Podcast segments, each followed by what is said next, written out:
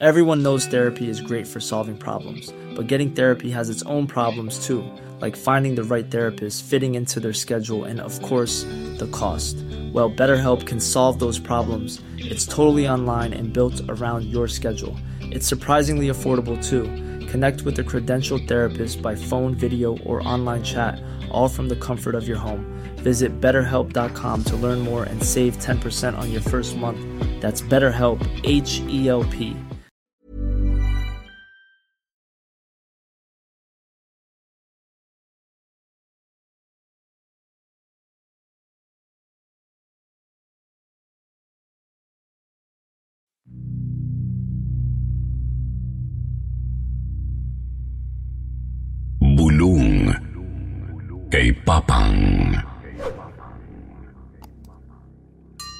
Ako po si Sima.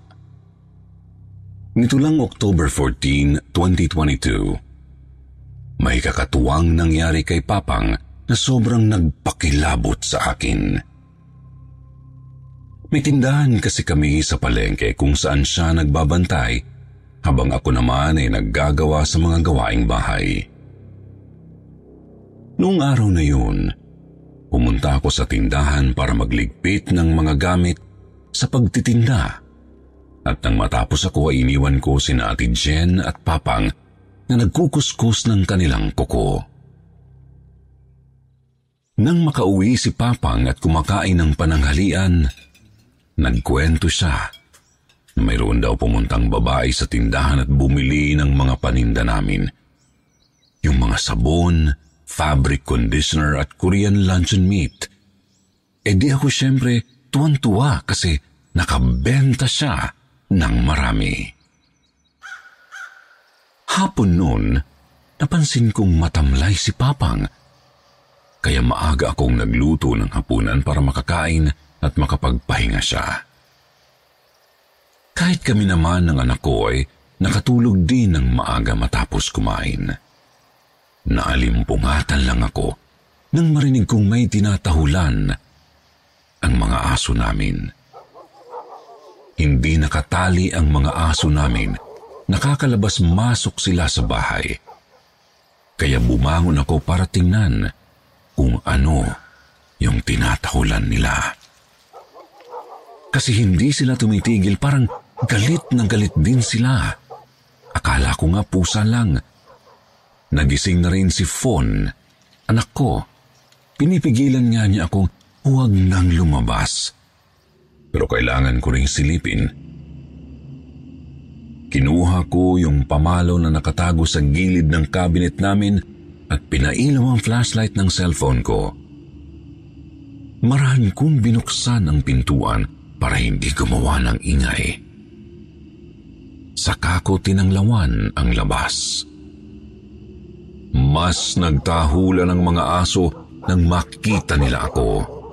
Ako naman ay natutok kay Papang na nakatayo sa harap ng estante na nasa harap ng kwarto niya. Mga tatlong metro ang layo niya sa akin. Hindi ko maunawaan pero naririnig ko siyang bumubulong. Tinawag ko siya at sinabihang matulog na. Pero hindi man lang siya lumingon sa akin. Lalabas sana ako pero nagsiangilan yung mga aso kaya saglit na napatingin ako sa kanila. At nang ibalik ko ang tingin kay Papang, napasigaw ako at mabilis na isinara at nilak ang kwarto. Isang metro na lang ang layo niya sa akin. Nakakatakot ang matatalim niyang mga mata habang bumubulong ng hindi ko maintindihan. Napalundag ako sa kama nang marinig kong may bumubulong malapit sa pintuan.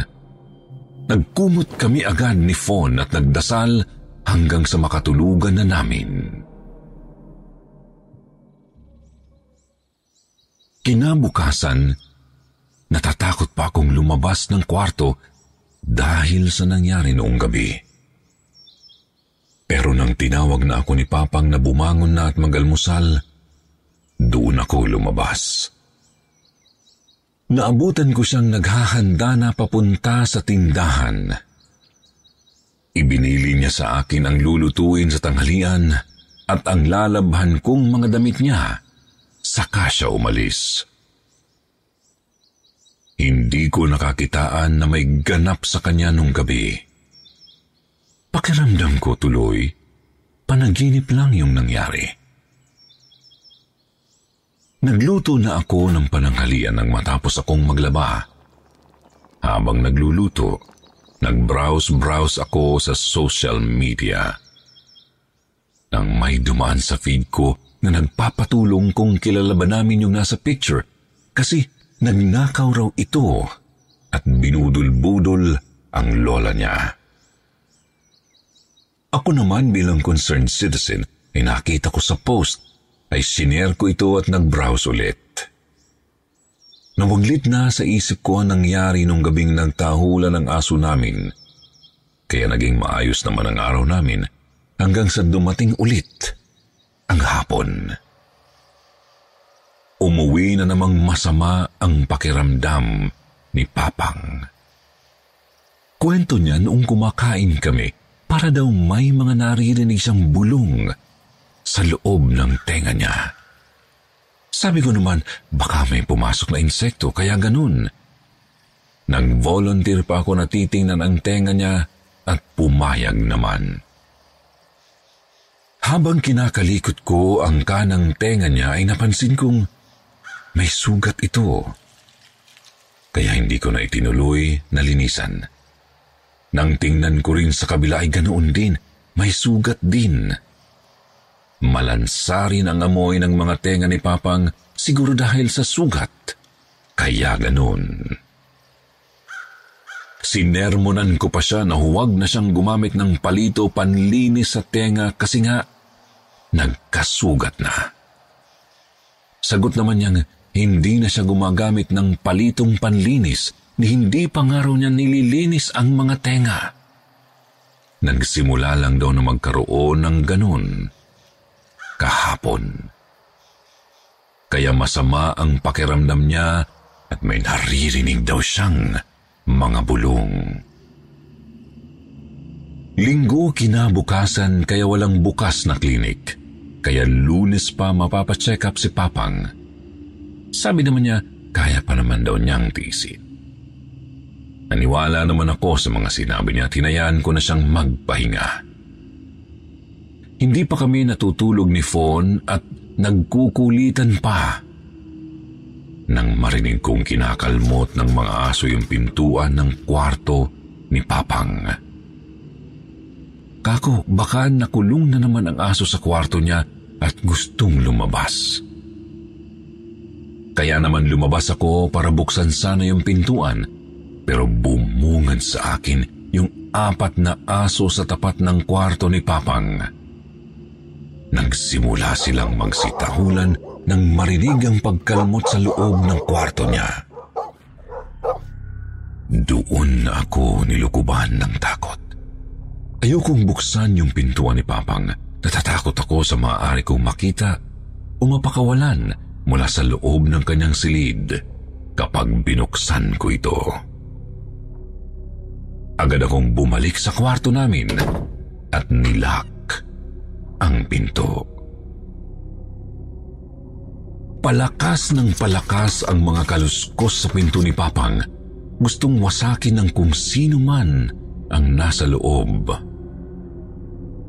Ayokong isipin na ang aking ama ang gumagawa nun pero sino ang pagbibintangan ko? Siya lang naman ang naroon sa loob ng silid na yun. Doon ko na rin napagtanto na totoo ang nakita ko noong nagdaang gabi. Umiiyak na si Fon sa sobrang takot. Napakahigpit ng pagyakap niya sa akin. Wala rin naman akong magagawa. Nasa trabaho pa ang asawa ko at bukas pa makakauwi dahil day off niya ng linggo. Hindi na rin kami makatulog Tumatahol at nag-aalulungan na ang mga aso namin. Paulit-ulit kaming nanalangin ni Fawn hanggang sa makatulugan na ulit namin ang pagdarasal. Kinabukasan. Wala na sa kwarto niya si Papang nang silipin ko ito. Maaga namang umuwi si Fred, ang asawa ko, na sobra kong ikinatuwa. Market day kasi tuwing linggo kailangan may mag-alaga kay Fon kasi tutulong ako sa pwesto namin sa palengke. Nadatnan ko si Papang at bakas sa mukha niya ang pagkabahala. Panay ang hagod niya sa kanyang tenga kaya sabi ko kung hindi na niya kaya, itakbo na namin siya sa ospital. Sagot naman niya, mamaya na lang daw pagkatapos ng market day. Magbebenta pa raw siya para may panggastos. Sabi ko naman, basta sabihan ako kapag uh, hindi na talaga niya kaya. Kukuha sana ako ng sabong gagamitin ko sa paglalaba. Pero napansin kong wala nang mga sabon sa lagayan ng paninda, kaya tinanong ko si Papang kung nasaan na yung mga sabon. Sagot niya sa akin kinuha raw ng customer niya noong Friday. Tapos, pinagkwento ko ulit sa kung anong nangyari noong biyernes kasi ang alam ko lang, nakabenta siya. Hindi ko alam na sinaid lahat ng mga tinda naming sabon, fabric conditioner, pati na spam. Doon ko nalaman na nabudol pala si Papang. Kinuha pala ng hindi nagbabayad kasi uutangin daw. Ipinakita sa akin ni Papang yung listahan, yung pangalan at kung taga saan yung pumuntang babae roon. Agad akong nag-post sa social media account ni Papang kung kilala ba nila yung Loy sa Lutangin na iniwang pangalan ng babae na taga-kabilang barangay lang. May sumagot sa amin na barangay secretary daw roon at wala raw ganoong pangalan sa census. Doon na ako kinabahan. Nabudol si Papang. Hindi ko alam pero biglang sumagi sa isip ko yung nag-post sa social media noong isang araw kaya muli ko yung binalikan sa shared post ko. Mabuti lang talaga at hindi nagbura yung nag-post. Tapos ipinakita ko kay Papang kung yung babaeng yun ba ang pumunta sa tindahan. Sabi niya, yun nga raw. Tinawagan ko agad ito sa messenger pero hindi ako sinagot. Kaya itinipa ko na lang ang mga sasabihin ko, buti na lang. Nag-reply ito agad. Humingi ng pasensya sa hindi pag-angat ng tawag dahil may trauma raw ito. Ikinuwento ko ang mga nangyari kay Papang. Nanindig ang mga balahibo ko sa sinabi niyang hindi lang daw magnanakaw ang babae dahil may itim daw itong kapangyarihan. Kung gusto raw namin, ay sumama kami sa kanila para ibalik ang bulong na ginawa sa lola niya at kay Papang. Wala kaming inaksayang panahon. Agad kaming lumuwas papunta sa bahay ng nabiktima rin na babae. Pagkarating doon, inesplika ng manggagamot sa amin kung anong nangyari. Nabulungan daw si Papang kaya raw nakuha nito ang loob niya at ibinigay ang mga paninda namin. At kinokontrol daw nito si Papang sa pamamagitan ng bulong kaya may mga oras na nagiging wild daw ang tatay ko. Ganoon din ang nangyayari sa lola ni Ma'am Des. Ang ipinagpapasalamat namin ay nakuha na ng CCTV ang mukha at sinakyan ng babae kaya na-trace nila kung sino at taga saan ito. Bago kami pumunta roon ay binigyan kami ni Mang Ben yung mga gamot ng pangontra lalo na kina Papang at Lola ni Ma'am Des para hindi na sila makontrol ng mangkukulam. Pagkarating namin doon, Pinakiusapan kami ni Mang Ben na maiwan na lang sa sasakyan at sila na lang ni Fred ang pupunta roon sa bahay ng mangkukulam. Hindi ako mapakali sa loob ng 30 minutos na yon ng buhay ko habang hinihintay sila Mang Ben at Fred.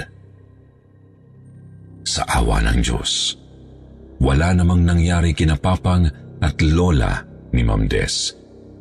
Mas relax na relax pa nga sila sa amin. Nakahinga ako ng maluwag nang dumating na sila Mang Ben at Fred. Sabi ni Mang Ben, Mainam daw nakakilala ni Fred yung mangkukulam at may tsansa itong ibalik ang bulong. Sagot naman ni Fred, kilala raw niya yung babae dahil sa anak nitong teller sa bangkong pinagtatrabahuan. Dumadalaw-dalaw raw doon yung babae at dinadalhan ng pagkain ang anak. Ayon kay Mang Ben, Naibalik na raw niya ang ibinulong kina Papang at Lola ni Ma'am Des at hindi na raw ito makakalapit pa sa amin dahil triple raw ang balik niyon sa mangkukulam kapag kaumulit sa amin. Nagsampan rin kami ng reklamo sa barangay tungkol sa ginagawa nitong pambubudol at pagnanakaw sa amin. At salamat sa Diyos dahil nagbayad siya sa mga nakuha niya sa tindahan namin. Ngayon ay ayos na si Papang. Naipatingin na rin namin ang mga tenga niya sa EENT at healthy naman daw siya.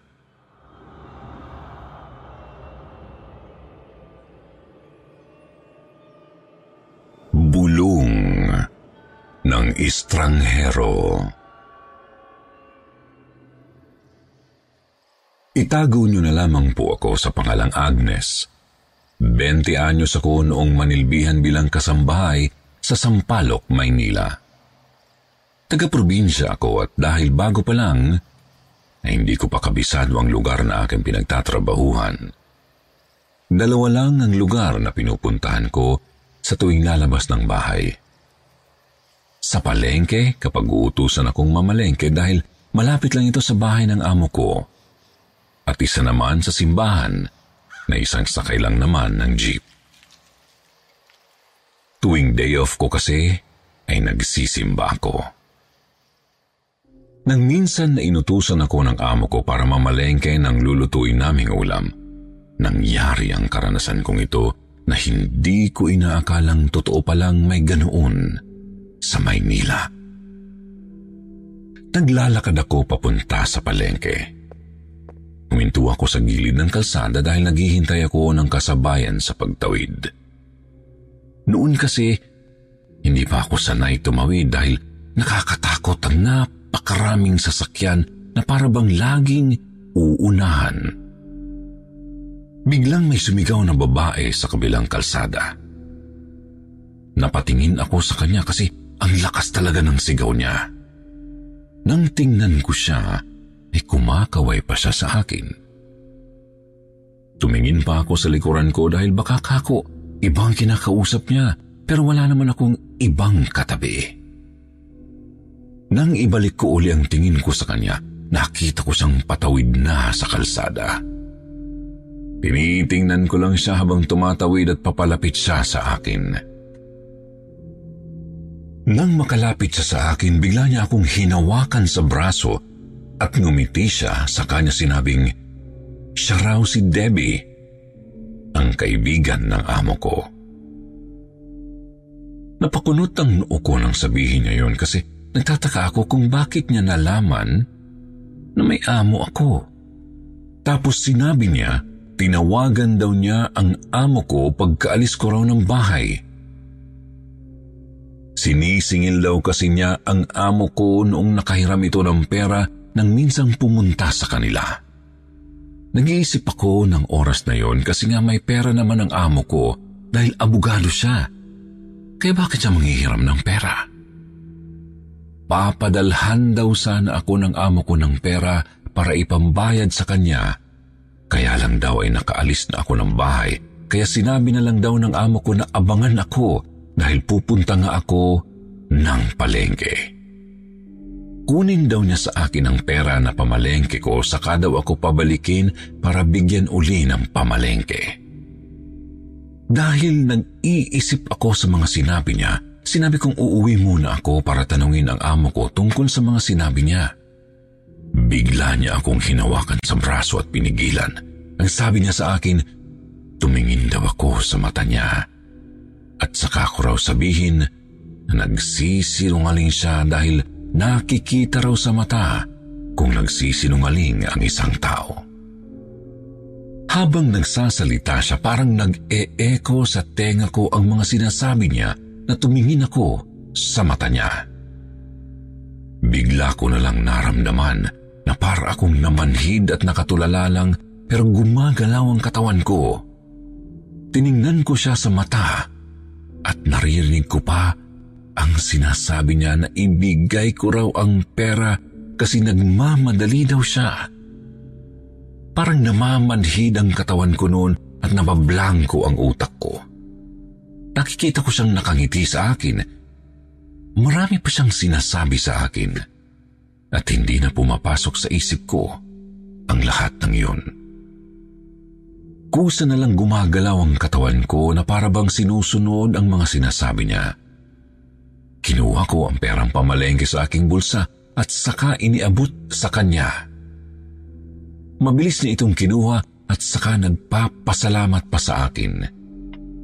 Hindi ko alam kung paanong sumasagot pa ako sa mga tanong niya, kagaya na lang ng tanongin niya ako kung ano raw ang pangalan ko at kung ano raw ang pangalan ng amo ko. Ibinigay ko sa kanya ang lahat ng impormasyon na tinatanong niya. Umaalingaw-ngaw pa sa tenga ko ang mga salita niya at napapasunod ako nito hanggang sa magpaalam siya sa akin dahil nagmamadali raw siya. Sumakay siya sa jeep at kumaway pa siya sa akin habang nakangiti. Sinabi pa niya na ikumusta ko raw siya sa amo ko at salamat daw sa bayad nito sa inutang. Tumango-tango lang ako habang nakatitig sa kanya. Nang makalayo na ang jeep na sinasakyan niya, biglang umabog ang dibdib ko Nanginginig ang katawan ko at hindi ako mapakali. Natatandaan ko pa ang mga nangyari. Pero sobra akong nagtataka kasi napasunod niya ako. Mabuti na lang talaga at maliit lang ang halaga ng pera na dala ko nung araw na yun. Bumalik agad ako sa bahay at palihim na pumasok ng pintuan. Naliligo noon ang amo ko kaya hindi ako napansin na umuwi na. Kinuha ko na lang ang naitabi kong pera at yun ang ginamit kong pamalengke. Hindi ko sinabi sa amo ko ang nangyari sa akin dahil natatakot ako sa sasabihin niya. Alam kong nabiktima ako ng bulong at hipnotismo na dati ay akala kong hindi totoo. Pero nalaman kong mayroon pala talagang ganoong tao. Mula noon nagiging magugulatin na ako kapag nilalapitan ako at kinakausap na parabang pabulong. Bigla na lang kumakabog ang dibdib ko. Inuunahan ako ng takot na baka maulit na naman ang nangyari sa akin. Minsan kahit ang amo ko ay nagtataka na rin sa akin dahil daw nagiging magugulatin ako. Isang gabi, napanaginipan ko yung babae. Nakangiti siya, kinakausap ako. Takot na takot ako habang nagsasalita siya. Nakangiti siya at parang inosente pa ang muka hanggang sa naging iba na ang itsura niya. Matalim na ang tingin niya at nagagalit na. Sinisigawan niya ako dahil pinipilit niyang kunin sa akin ang pera Ibigay ko raw ang pera ng amo ko. Paulit-ulit niyang sinisigaw ito at nanunood sa tenga ko ang boses niya. Nagising ako nang biglang may humawak sa braso ko. Ginigising pala ako ng amo ko dahil mukha raw akong binabangungot. Sumisigaw raw ako ng tulong. Pawis na pawis ako nang magising. Takot na takot ako. Kaya naikwento ko sa amo ko ang karanasan ko nang ako ay pumunta sa palengke. Dahil nga medyo matagal na rin yun kaya wala na rin nagawa ang amo ko. Ipinakausap na lang niya ako sa kaibigan niyang doktor para sa counseling dahil mukha raw akong natroma. Hindi kaagad nawala sa akin ang takot. Binabalikan pa rin ako ng mga panaginip. Minsan nga ay kahit gising ako, bigla na lang akong nakakarinig ng mga pagtawa kaya napapalingon ako pero wala namang tao. Minsan din naririnig ko na tinatawag ang pangalan ko pero wala naman akong ibang nakikitang tao. Minsan ay nagpunta ako sa Quiapo Church para magsimba. Maaga pa nung magpunta ako kaya wala pang gaanong tao. Ang naroon lang ay ilang mga tao na nagdadasal. Naupo ako sa dulong upuan. Nagdasal ako ng taimtim. Nang matapos ay may tumabi sa akin na isang ale. Tiningnan niya ako ng maigi na para bang kinikilatis. Bumalik na naman ang takot ko. Bigla akong tumayo para umalis, nagbigla niya akong hinawakan sa braso. Hinila ko ang braso ko, takot na takot akong lumabas ng simbahan pero hinabol niya ako. Hanggang sa makarating kami sa may kalsada, napatigil lang ako sa paglakad ng mabilis nang tinanong ako ng ali kung nabulungan daw ba ako. Napalingon ako sa kanya dahil nagtataka ako kung paano niyang nalaman. Nakita ko na lang nakatabi ko na siya at sinabi niya sa akin na huwag raw akong matakot. Hindi raw siya masamang tao at tutulungan daw niya akong gamutin. Hindi pa raw naalis ang dasal na ikinapit sa akin nung bumulong sa akin. Inaya niya ako sa maliit niyang pwesto sa gilid ng simbahan. Nagtitinda siya ng iba't ibang uri ng langis at mga halamang gamot. Hindi niya ako tinanong kung ano ang karanasan ko dahil sabi niya, unang tingin pa lang daw niya sa akin, alam na niya ito. Kaya raw agad niya akong nilapitan nang pumasok sa loob ng simbahan. Ipinasulat niya sa akin ang buong pangalan ko sa papel at dadasalan daw niya yun. Nung una ayaw ko pa dahil baka maulit na naman ang nangyari sa akin. Pero ang sabi niya, wag daw akong matakot at magtiwala daw ako. Hindi raw maaalis ang bulong kapag hindi tinanggal. Baka raw ikabaliw ko kapag hinayaan ko lang. Hindi raw titigil yung gumawa sa akin noon. Paulit-ulit daw akong dadalawin sa panaginip. Babalikan daw ako nito at tiyak na gagawan pa ako ng masama. Sinabi pa niya na baka raw ibinigay ko pa ang personal information ko sa taong yun kaya mas delikado raw. Kailangan na putulin ay kinabit nitong pangungulam sa akin. Dahil doon, pumayag akong magpagamot sa kanya. Natakot ako nang sabihin niyang babalikan ako at gagawan pa ng masama. Dinasalan niya ako at pinahira ng langis. Binigyan din niya ako ng pangontra laban sa mga taong kagaya ng mga mambubulong. Iniwan ko sa kanyang papel na may pangalan ko at dadasalan daw niya ng siyam na gabi. Mula nang makilala ko ang alay sa simbahan, nagkaroon ng pagbabago sa buhay ko. Hanggang sa tuluyan na akong hindi na nanaginip ng masama. Wala na rin akong naririnig at nararamdaman ng kakaiba. Binalikan ko ang ali at nagpasalamat sa kanyang pagtulong. Narealize ko na kapag may taong masama, may tao pa rin mabuti at handang tumulong ng walang kapalit. Hanggang dito na lang po at maraming salamat sa inyo.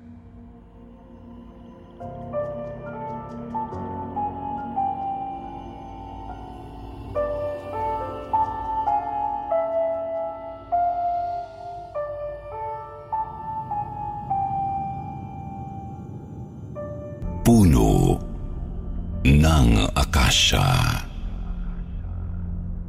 Magandang gabi po, Sir Jupiter, at sa lahat ng tagapakinig ng kwentong takipsilim. Ako nga po pala si Manilyn. Sana ay magustuhan niyo ang aking kwento. Ito po ay nangyari matagal ng panahon. Taong 1995, araw ng bakasyon. Ako po ay 16 anyos na noon at ang aking pinsan ay apat na taon. Tuwing bakasyon ay palagi lang akong nagbabantay sa aming munting tindahan. Ako lang din kasi ang naiiwan sa aming bahay kapag ganoong panahon.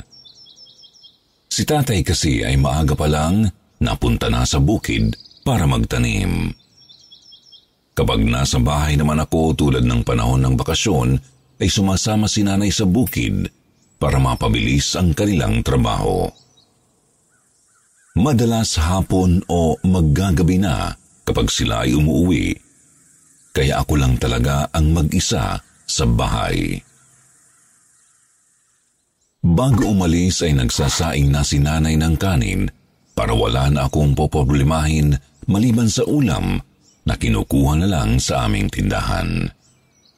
Minsan sardinas, minsan naman ay mga chichirya katulad ng lechon kawali at lechon baka.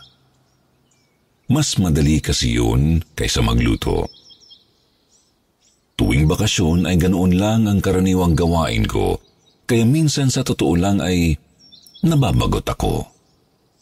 Naiibsan lang ang aking pagkabagot kapag may mga bumibiling chismosa at napapatambay sa tapat ng tindahan. Kahit papaano kasi ay nakakarinig ako ng mga kwento-kwento. Isa sa mga gasgas na balita sa amin ay ang puno ng akasyang nakatayo malapit lang mismo sa tapat ng aming bahay. Marami silang naikikwento tungkol rito. Minsan nga ay nadinig kong sabi nila na nakakita raw sila roon ng malaking ibon na nakasabit ng pabaliktad. Ang iba naman ay sinasabi na madalas daw kapag gabi ay mausok ang puno dahil daw sa tumatambay na naman ang kapre roon. Meron pang nagsasabi na daanan daw iyon ng mga engkanto at kung ano-ano pang kababalagang kwento na alam nila. Kung ang bahay namin ay madalas tambayan ng mga chismosa chismoso, lasinggero at lasinggera. Ang puno ng akasya na hindi kalayuan sa tapat ng bahay ay tambayan naman daw ng mga kung ano-anong elemento ng kadiliman. Dahil bata-bata pa ako noon kaya madali akong naniniwala sa mga sinasabi nila. Sa katunayan nga, sa tuwing mag-isa ako sa tindahan, ay hindi ko talaga iginagawi ang paningin ko sa dakong iyon, lalo na kapag tanghali na walang tao, dahil ayaw kong makakita ng kung ano-ano. Ang isang kwento lang tungkol sa punong yun na hindi ko mapaniwalaan ay ang sinabi ni Kuya Istoy, lasinggerong suki namin. Noong ikinwento niya na nakakita raw siya ng white lady at itim na lalaki. Nakumpirma kasi na isa lang yun sa residente sa aming barangay na nagtagpo isang gabi sa lugar na yun. Isa ang kwentong yun sa mga hindi kapanipaniwala. Pero bukod doon, ang lahat halos ng kwento ng mga matatanda tungkol sa puno ng akasya sa tapat ng bahay ay pinaniniwalaan ko. Sa katunayan, hanggang ngayon. Dito kasi sa aming barangay, maraming nagkalat na puno ng akasya, lalo na sa bandang eskwelahan. Bawat puno ay may kani-kaniya silang kwento. Noong taon na iyon, ay nagbago ang karaniwan kong ginagawa dahil mula sa Manila ay nagpunta sa aming bahay dito sa Tarlac ang aking tiyahin, kasama ang apat na taong gulang niyang anak na si Big Boy kung tawagin namin. Isang masayahin, malusog at may kakulitang bata. Nagpaalam sila kay nanay na pansamantalang magbakasyon sa amin. Para din makatulong si Tia ay sumasama na rin siya sa bukid at ako naman habang nagbabantay ng tindahan ay nagbabantay din sa aking pinsan. Hindi naman na ganoong alagain si Big Boy. Kailangan lang siyang bantayan dahil madalas siyang maglaro kung saan-saan. Isang tanghali sa pagkakatanda ko ay malapit na ang mahal na araw noon. Nagpaalam sa akin si Big Boy na maglalaro lang siya sa tapat ng tindahan. Pumayag naman ako dahil tanaw ko lang naman siya at para na rin mapagod siya at madaling makatulog.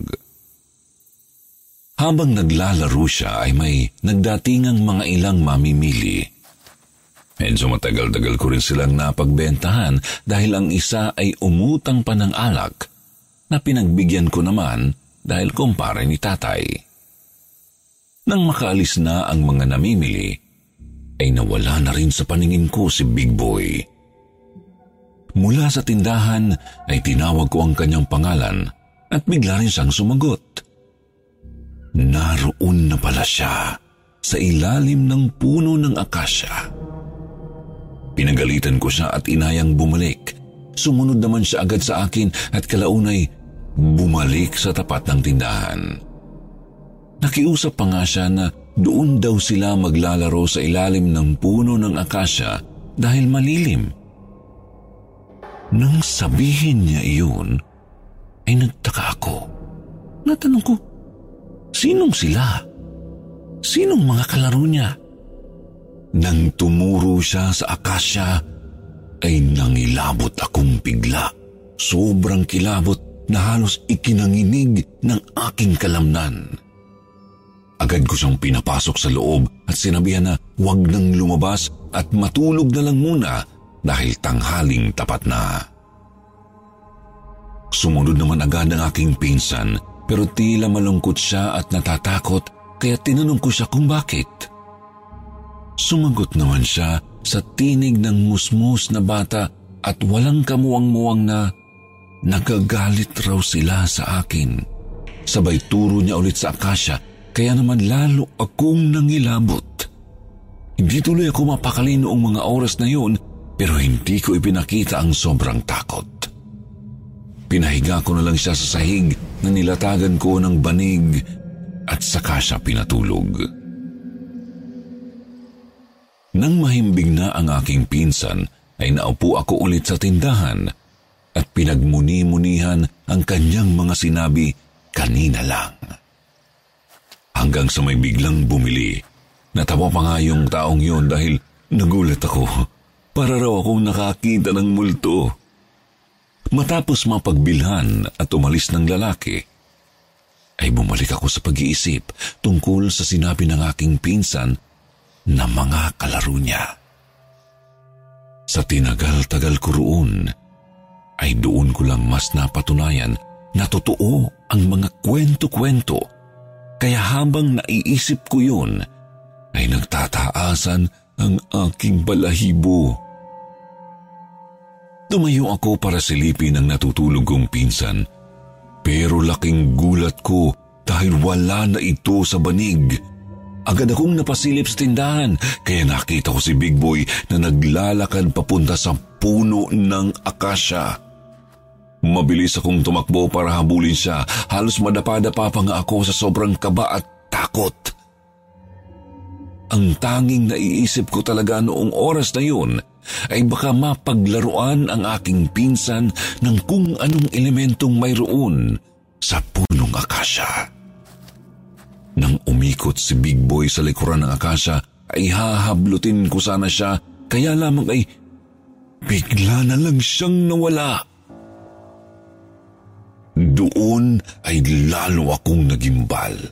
Hindi ko alam kung paano nangyari na kaagad siyang nawala na parang nilamon na lang bigla ng puno.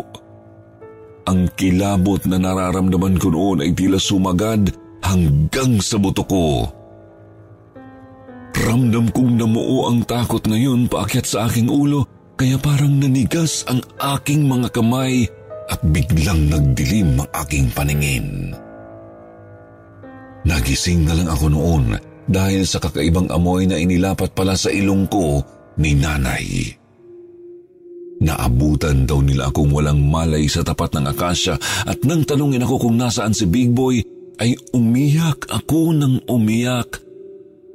Habang sinasabing nawala siya bigla pagpunta sa puno. Naging aligaga ang pamilya ko dahil sa nangyari. Naging laman din yun ng balita sa buo naming barangay. Maraming natakot katulad ko at marami rin ang nabuo pang haka-haka. Dumating na nga sa punto na pinaghahanap si Big Boy kahit sa mga kalapit na barangay namin dahil baka raw na-kidnap o nakuha ng mga sindikato. Pero malinaw na malinaw sa akin hanggang sa ngayon na nawala siya roon mismo sa puno ng akasyang nasa tapat ng bahay at tindahan namin. Halos hindi ako makausap ng maayos dahil sa nangyari. Madalas din daw akong tulala at naiiyak dahil sa pagkawala ni Big Boy. Nagpapasalamat lang ako kay Tia dahil kahit ganoon ang nangyari ay hindi siya nagalit sa akin o sinisi ako. Lumipas ang halos mag-iisang buwan. Tanghaling tapat din noon Lumipas na ang mahal na araw at papasok na ang buwan ng Mayo. Laking gulat namin dahil may mga taong maiingay na nagtakbuhan papunta sa bahay.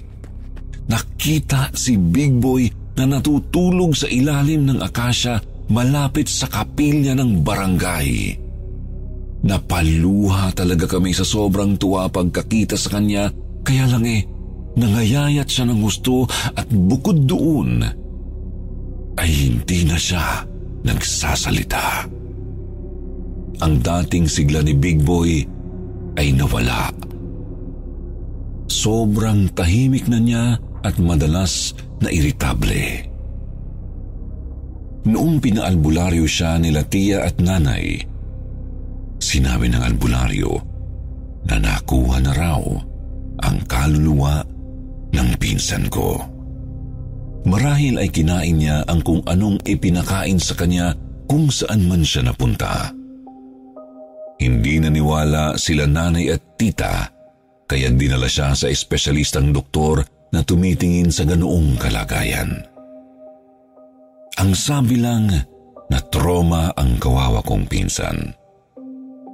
Sobrang pagsisisi ko naman dahil sa sinapit niya.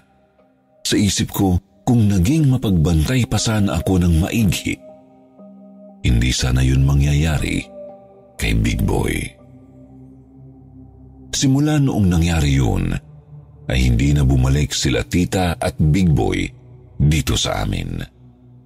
Habang tumatagal din daw, ay lalong lumalala ang kalagayan ng pinsan ko hanggang sa noong 2009 ay bigla na lang namatay si Big Boy. Walang ideya si tita. Kasi noong i-autopsy raw ay wala namang nakita na atake sa puso o brain damage. Basta para lang daw natulog at hindi na nagising. Nalungkot ako noon ng sobra dahil parang hindi nabigyang hustisya ang nangyari sa pinsan ko. Pero wala naman akong magagawa. Hanggang ngayon ay nakatayo pa rin ang puno ng akasya sa tapat ng bahay namin.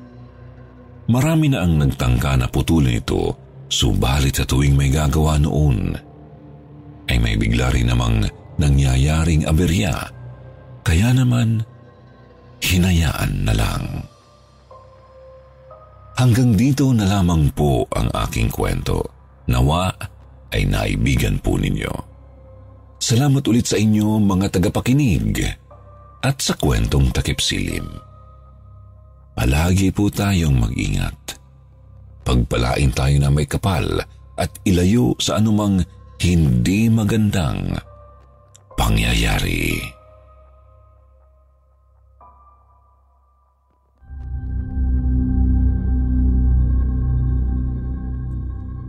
Puno ng kapok. Magandang araw po, Sir Jupiter. Itago niyo na lang po ako sa pangalang Eloy. Ako po ay tubong Nueva Ecija at nangangamuhan bilang isang magsasaka. Panganay po ako sa tatlong magkakapatid at puro kami lalaki. Ang kwento ko pong ito ay nangyari mismo sa lugar kung saan ako nagsasaka.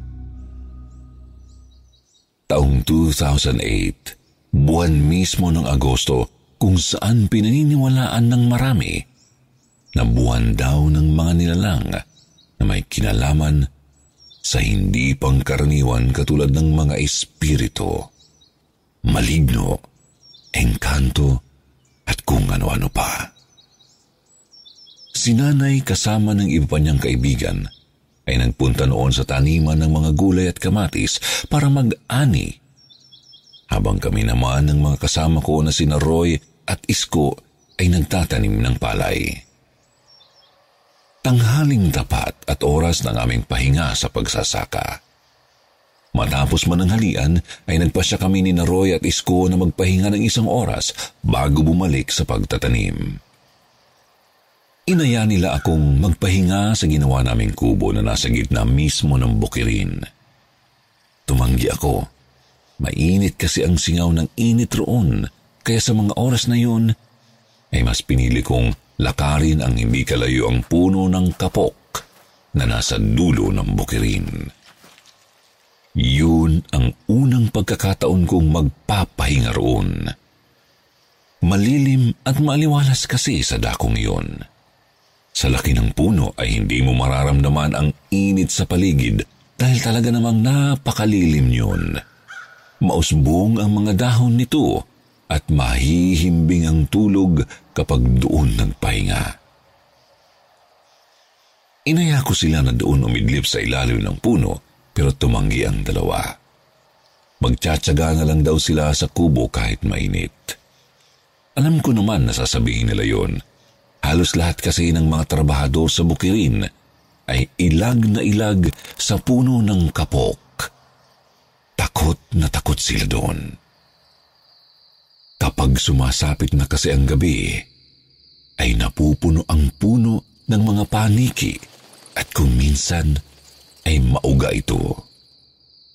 Pinaniniwalaan ng karamihan sa amin na maraming laman lupa at iba't ibang klase ng elemento ang namamahay sa puno. Napangisi ako pagkakita sa ekspresyon ng mga mukha nila matapos ko silang ayain. Nasabihan ko pa nga si Roy at Isko na masyado silang nagpapaniwala sa mga kwento. Kalalaking mga tao pero duwag. Sinagot naman ako ni Isko na hindi kawalan ng pagkalalaki kung maniniwala sa matandang kaugalian. Pinilit pa nga niya akong huwag magpahinga sa puno dahil baka raw makagambala pa ako ng mga elementong nananahan sa puno ng kapok. Hindi ko na pinansin ang dalawa. Sa halip ay lumakad na ako patungo sa puno. Pagdating sa ilalim ng puno ay agad akong sumalampak. Sumandal ako sa katawan ng puno at pumikit. Pagkatapos ay inalis ko ang dayaming sombrero na itinakip sa mukha ko upang hindi masilaw sa liwanag ng araw. Nalanghap ko pa ang mabangong samyo ng kapaligiran at ng buong bukid na lalong ng paginawa sa katawan kong nanlalagkit sa pawis. Napakasarap talagang magpahinga sa ilalim ng mayabong na puno. Nanahimik na ako at ilang saglit ay nakaramdam na ako ng antok. Para akong hinihele ng ihip ng hangin. Maya-maya'y nakarinig ako ng malakas na ugong na parang kulog at kidlat. Napabalikwas ako ng bangon, laking gulat ko nang magdilim ang buong paligid. Ang kanina'y mainit at nakapanlalagkit na sikat ng araw ay nawala. Napalitan ng madilim na ulap ang kalangitan. Napasigaw ako at tinawag ang pangalan ni na Roy at Isko pero walang sumasagot. Nilibot ko ng tingin ang buong paligid para akong nasa ibang lugar sa isang iglap lamang. Wala na ang kubo. Wala na ang taniman at tanging ang mayabong na lang ng punong kapok ang naroon sa aking harapan. Ang unang naisip ko sa mga oras na yun ay nananaginip lamang ako. Kaya pumikit akong muli at sinabi sa aking isipan na isa lamang itong panaginip. Pagdilat ko, walang pinagbago ang kapaligiran. Madilim pa rin ang langit na tila may nagbabadyang malakas na ulan. Narinig ko ulit ang pagkulog at pagkidlat at napasandal na ako sa katawan ng puno. Doon ko na naisip ang tungkol sa sinabi ng aking mga kasamahan maging ang balibalita tungkol sa puno ng kapok. Na ito ay pinamumugaran ng iba't ibang klase ng elementong hindi pangkaraniwan. Bigla akong kinilabutan nang maisip ang mga yun. Nagsimulang bumilis ang tibok ng puso ko hanggang sa maghabol na ako ng hininga dahil sa takot. Pinilit kong labanan ng takot sa aking dibdib pero sa tuwing naririnig ko ang ugong ng kidlat at kulog ay kumagapang kilabot sa akin. Hanggang sa puntong umabot ang tensyon sa aking batok na mas lalo kong ikinatakot. Lumamig kasi ang aking pakiramdam pero pawis na pawis naman ang katawan ko. Walang ano-ano'y. Biglang nagsulputan ng napakaraming paniki at biglang umuga ang puno. Nagpulasan ang mga ito at paikot-ikot ng lipad sa palibot ng kapok.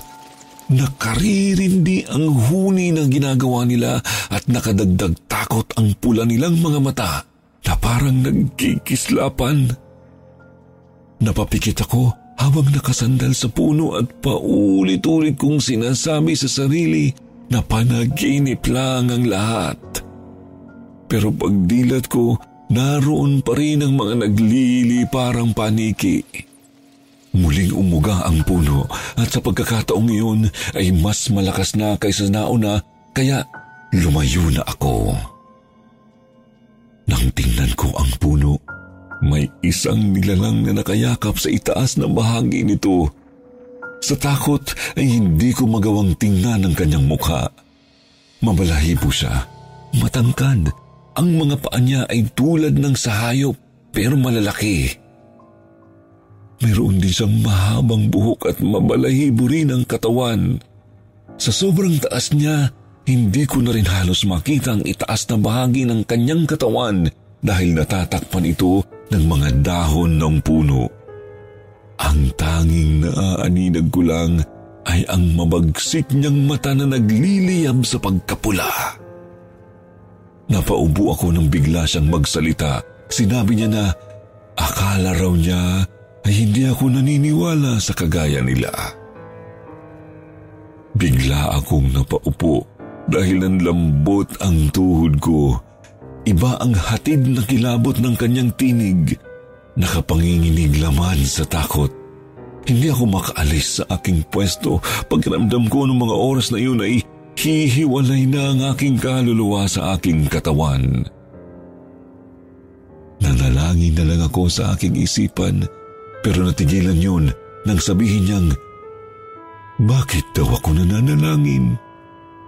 Mas lalo akong natakot dahil doon. Paano niya nalaman ang aking iniisip? Mula sa puno ay bigla siyang lumundag patungo sa aking harapan. Parang yumanig ang lupa dahil sa ginawa niya pero hindi pa rin ako nakagalaw gawa ng aking takot. Yumuko lang ako at tinanaw lang ang hanggang tuhod niya.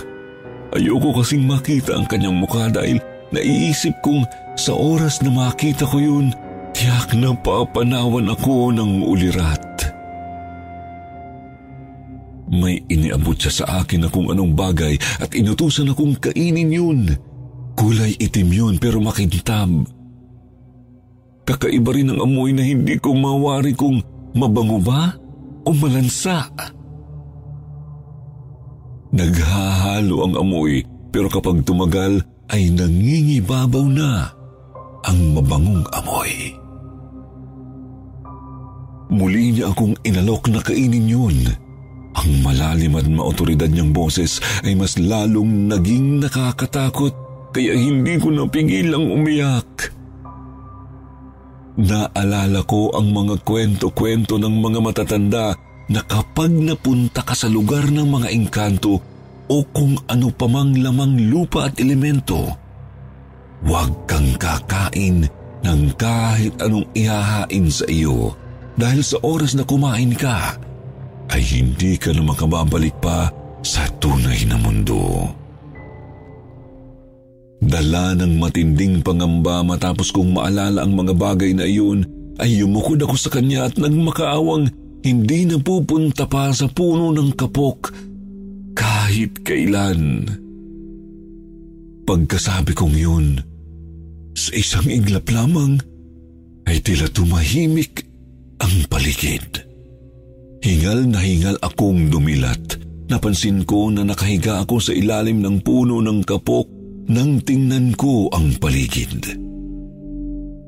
Napatingin ako bigla sa kalangitan at nakita ang mga paniking nagliliparan pati ang maningning na bituin sa langit.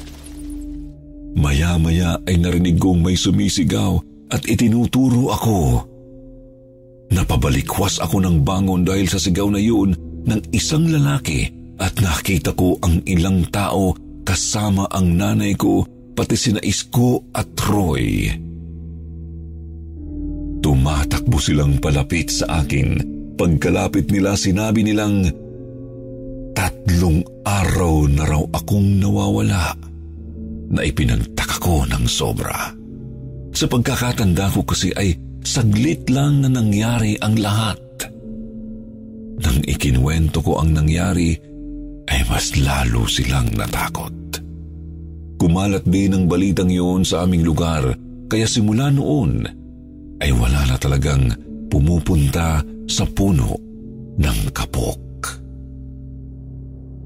Sinabi rin sa akin na marahil ay isang tikbalang o kapre ang aking nakainkwentro. Pero alinman sa dalawa ay ayoko pa rin makita ang kanilang mga mukha boses pa lang ay nakakakilabot na. Noong 2016 lamang po, ay nabuwal ang puno ng kapok dahil sa bagyo. Pero wala pa rin nagtatangkang alisin yon sa pinagbuwalan hanggang ngayon. Natatakot kasi kami na baka magalit ang nakatira roon kapag ginalaw at inalis namin ang nakatumbang puno ng kapok. Hanggang dito na lamang po ang aking kwento. Maraming salamat pong muli sa lahat ng walang sawang nakikinig at tumatangkilik sa kwentong takip silim. Ang panalangin ko po ay patuloy kayong makapagbigay ng mga kwentong katatakutan. God bless po sa inyong lahat.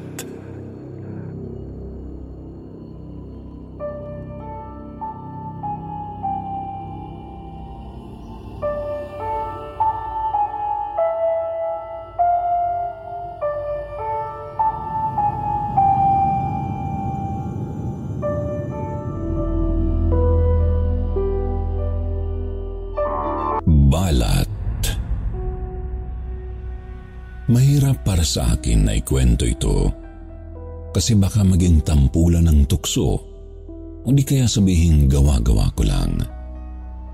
Pero naniniwala ba kayo sa reincarnation? Ako si Anne at malapit na akong maniwala na totoo ang reincarnation.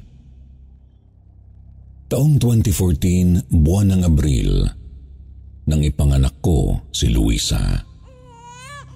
Kapansin-pansin agad sa may pamulsuhan niya ang kakaibang balat na parang bracelet. Hindi namin yun pinansin kasi para sa amin ay perpekto siyang binigay ng Diyos. Lumaki siyang bibo at magaling sumayaw. Mahilig siyang makinig ng mga Korean songs. Pati yung sayaw ng mga Koreana ay kaya na rin gayahin. Kahit yung mga kanta ay kaya niya rin kantahin. Pero nahahalata ko na habang lumalaki siya, ay may mga salitang sinasabi na kahit gibberish ay parang tunog Korean. Hindi naman ako nababahala hanggang sa mag 3 years old and half siya. Nasa likod bahay ako noon at naglalaba. Nasa may sala naman siya at nanonood. Kapag nailagay ko na sa washing machine ang nilalaban ko, ay chinecheck ko siya at maggagawa naman ako sa kusina kung saan tanaw ko naman siya sa sala. Naghihiwa ako ng mga rekado para sa menudo na lulutuin ko nang marinig ko siyang nagsasalita. Inglesera ang anak ko, pero narinig ko siya na parang nagsalita ng gibberish. Kaya sinita ko siya agad. Tapos tumigil siya sa pagsasalita at nanood ulit. Maya-maya pa'y narinig ko ulit siyang nagsalita. This time, mas maliwanag na naririnig ko yung kakaibang lingwaheng ginagamit niya. Kaya nagmadali ko siyang pinuntahan. Pagkarating ko doon, Nakatingin siya sa single sofa na nasa right side ng malaking sofa na kinauupuan niya. May kinakausap siya pero wala naman akong makita. Dahil sa kaba, nahila ko siya sa upuan at dinala sa labas. Bigla rin kasi akong natakot. Nang makalabas, Saka ko siya tinanong kung sino ang kausap niya. Sabi niya may lalaki raw siyang kausap. Nakikinood sa pinapanood niya. Kinilabutan talaga ako sa sinabi niya. Paya, parang ayaw ko na rin pumasok ng bahay pero dahil kailangang patiin yung TV at yung washing machine, ay bumalik ulit kami sa loob. Hindi ko na tinapos yung mga gagawin ko. Pagkapatay ng mga electric furnitures, dali-dali na kaming umalis ng bahay ni Luisa papunta sa bahay ng mga magulang ko. Habang nasa sasakyan kami, narinig ko pa na nagbabay siya habang nakatingin sa may pintuan ng bahay. Dahil doon ay kumuha kami ng makakasama sa bahay para mabantayan ko ng maigi si Luisa. Akala ko, mawawala na yung imaginary friend niya kapag bantay sarado na ako sa kanya. Pero mas lalo lang akong natatakot kasi kahit sa akin ay nagpaparamdam na rin. Tanghali yun Pinapatulog ko si Luisa nang bigla siyang umupo. Itinuno niya yung pintuan. Nakaawang kasi yun ng bahagya. Akala ko pinapasara niya, kaya tatayo na sana ako pero pinigilan niya ako ani ay papasok daw yung kaibigan niya. Bigla akong nanlamig nang sabihin niya yun. Habang nakatingin ako sa kanya ay may sinusundan ang mga mata niya na naglalakad papunta sa bed. Sinusundan niya ng tingin. Nang pumirmi na ang tingin niya sa side ng bed, sinabi niya sa akin na tinatanong daw ng kaibigan niya kung pwede raw makitabi sa bed. Tapos nakita kong lumubog yung side ng bed na parang may umakyat. Out of reflex talagang hinablot ko si Luisa sa bed at tumakbo palabas ng kwarto. Sa sobrang pag-aalala ng papa niya, ipinatingin siya sa psychiatrist pero ayos naman ang results. Ang sabi lang ay active lang ang imagination ni Luisa Kaya nakaka-create siya ng mga imaginary friends. Pero hindi ako kumbinsido. Ayaw kasi ng asawa ko na ipatingin sa mga albularyo si Luisa. Hindi kasi siya naniniwala roon. Lumipas ang dalawang taon na ganun ang nangyayari. Pinag-aawayan na rin naming mag-asawa yung pagpapagamot at pagpapatingin kay Luisa. Kasi ganun pa rin ang nangyayari and it's getting worse. Madaldal na siya sa kanyang murang edad. Na explain na niya ng maayos sa akin yung imaginary friend niya. Sabi niya, hindi naman daw nakakatakot dahil guwapo raw ito at may dimple pa sa magkabila ang pisngi. Natatakot pa rin ako kasi hindi naman sa nilalahat ko pero alam naman nating may potensyal na pwedeng manakit ang mga espiritu. Di ba nga lumubog pa yung kutsyon sa kwarto namin bilang manifestation at ayaw kong may mangyari kay Luisa. At isa pa, natatakot din ako na husgahan siya ng mga tao at sabihing nababaliw siya. Kaya todo ako paalala sa kanya na huwag kausapin yung imaginary friend niya kapag nasa labas. They can talk whatever they want basta nasa loob ng bahay at kailangan sabihin na sa akin ang mga pinag-uusapan nila. Hindi ko sinusuportahan yung pagkakaroon ni Luisa ng kaibigang multo pero wala rin naman akong magagawa bilang isang ina. Kailangan kong panatilihin na healthy ang kanyang mental capacity. Ipinapaunawa ko naman sa kanya lahat na soon she will lose sight sa kaibigan niya. Nagdaan ulit ang dalawang taon na ayaw pa rin ng asawa ko na ipatingin si Luisa sa albularyo. Pitong taong gulang na siya nung magsimula siyang magkwento na lagi niyang napapanaginipan ang isang ferry sa gitna ng karagatan. Lulan daw siya noon kasama si Jean. Ito yung imaginary friend niya na nagpapakita sa kanya. Dito na nagsimula ang mga kinakatakutan ko. Nananamlay na siya at natatakot siya sa tubig. Wala naman siyang hydrophobia noon pero that time, sobrang takot na takot siya sa tubig. Kaya ayaw na rin niyang maligo. Kahit madampihan lang siya ng basang bimpo ay talagang naghihisterical siya. Naapektuhan na rin ang mga academics niya. Hindi na siya nakakapasok sa school. Lagi niyang iniinda na masakit yung pamulsuhan niya kung nasaan yung balat niyang parang pulseras na pumaikot doon. Sa mga panahong ito ko lang nakumbinsi ang asawa ko na idulog na namin si Luisa sa albularyo. Kaya ura-urada naghanap si mama ng albularyo sikat na manggagamot yung nahanap ni Mama. Paminsan-minsay nagkiguest siya sa telebisyon. Agad niya kaming pinuntahan sa bahay para makita agad ang kalagayan ng anak ko. Pagbungad pa lang niya sa pintuan ng sinalubong ko, sabi niya, bakit daw basang-basa ang flooring namin? Sabi ko, hindi naman basa ang flooring namin, which is true dahil hindi pa kami nakalinis noon.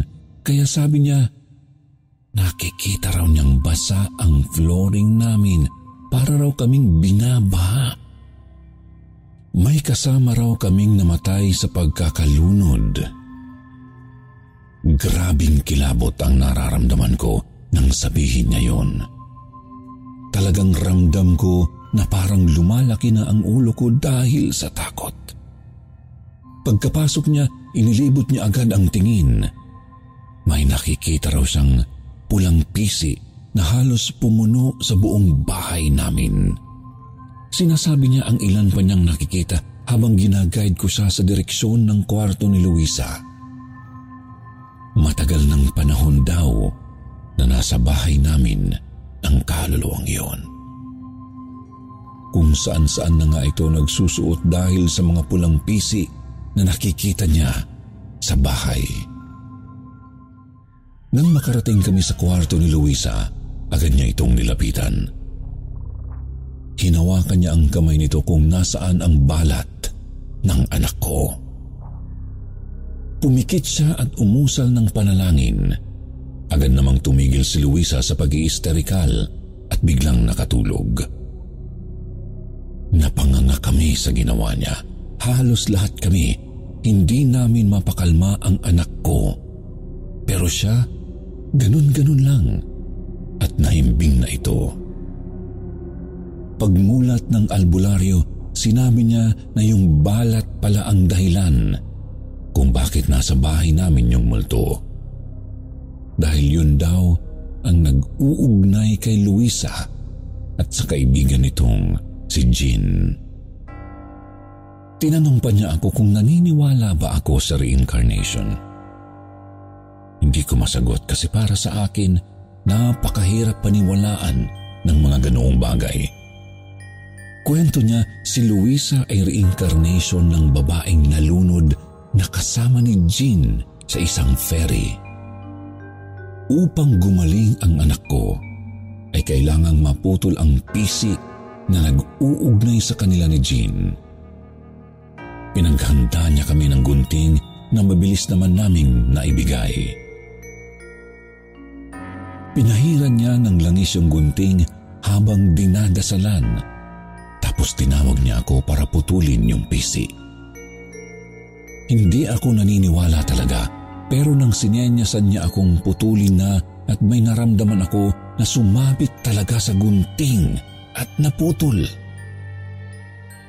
Pagkatapos nun ay kumuha siya ng papel, nilagyan niya ng langis at inilagay sa noo ni Luisa. Aalisin daw niya ang mga bangungot sa isipan ng anak ko. Yung nilagay niyang papel ay unti-unting nagkamansa ng itim. Pagkatapos ng ilang segundo, tinanggal niya yun at sinilaban. Nang matapos siya kay Luisa, ay isinunod naman niya ang bahay. Sinamama na ang sumama sa kanya para dasalan at ikutin ang bahay. Naiwan ako sa kwarto ni Luisa para bantayan siya at punasan ng bimpo. Naging maayos naman si Luis sa pagkatapos noon. Laking pasasalamat ko talaga dahil hindi kami pinabayaan ng Diyos at nagpadala siya ng anghel dito sa lupa para tulungan kami. Hindi ko kakayanin na mawala sa akin ang anak ko. Walong taon na ngayon si Luisa. Hindi ko alam kung anong nangyari pero wala na siyang alaala kay Jean. Pero last week, may pinakita siyang video sa akin. Sabi niya parang pamilyar daw sa kanya yung ferry na yun. Sabi ko naman, hindi pa kami sumasakay ng ferry, kaya baka panaginip niya lang yun. Nagkibit balikat na lang siya. Hindi pa siya nakontento at nagkwento pa Sabay ipinakita ang dalawang picture ng lalaki at babae. Sabi niya, magkasintahan daw yung mga yun na lulan ng lumubog na ferry at itinali raw nila ang kamay nila sa isa't isa para hindi magkahiwalay. Tapos zinom niya ang picture ng dalawa at ipinakita niya sa akin ang pulso ng babae at laking gulat ko na mayroon itong balat kagaya ng sa anak ko. Inagaw ko ang cellphone ng anak ko at binilit ang videos pati ang mga pictures na ipinakita niya sa akin. Sinabihan ko siya na kalimutan na ang mga yon dahil wala namang katuturan. Sinabi ko rin na huwag itong sabihin kahit kanino dahil tiyak Life is full of awesome what ifs, and some not so much, like unexpected medical costs. That's why United Healthcare provides Health Protector Guard fixed indemnity insurance plans to supplement your primary plan and help manage out of pocket costs. Learn more at uh1.com. Spring is my favorite time to start a new workout routine. With the weather warming up, it feels easier to get into the rhythm of things. Whether you have 20 minutes or an hour for a Pilates class or outdoor guided walk, Peloton has everything you need to help you get going. Get a head start on summer with Peloton at onepeloton.com. Pagtatawanan lang siya. Pero sinabi ko lang yun dahil ayaw kong isipin niya ito at seryosohin. Gusto ko siyang mamuhay kung ano siya kahit na natatakot ako minsan.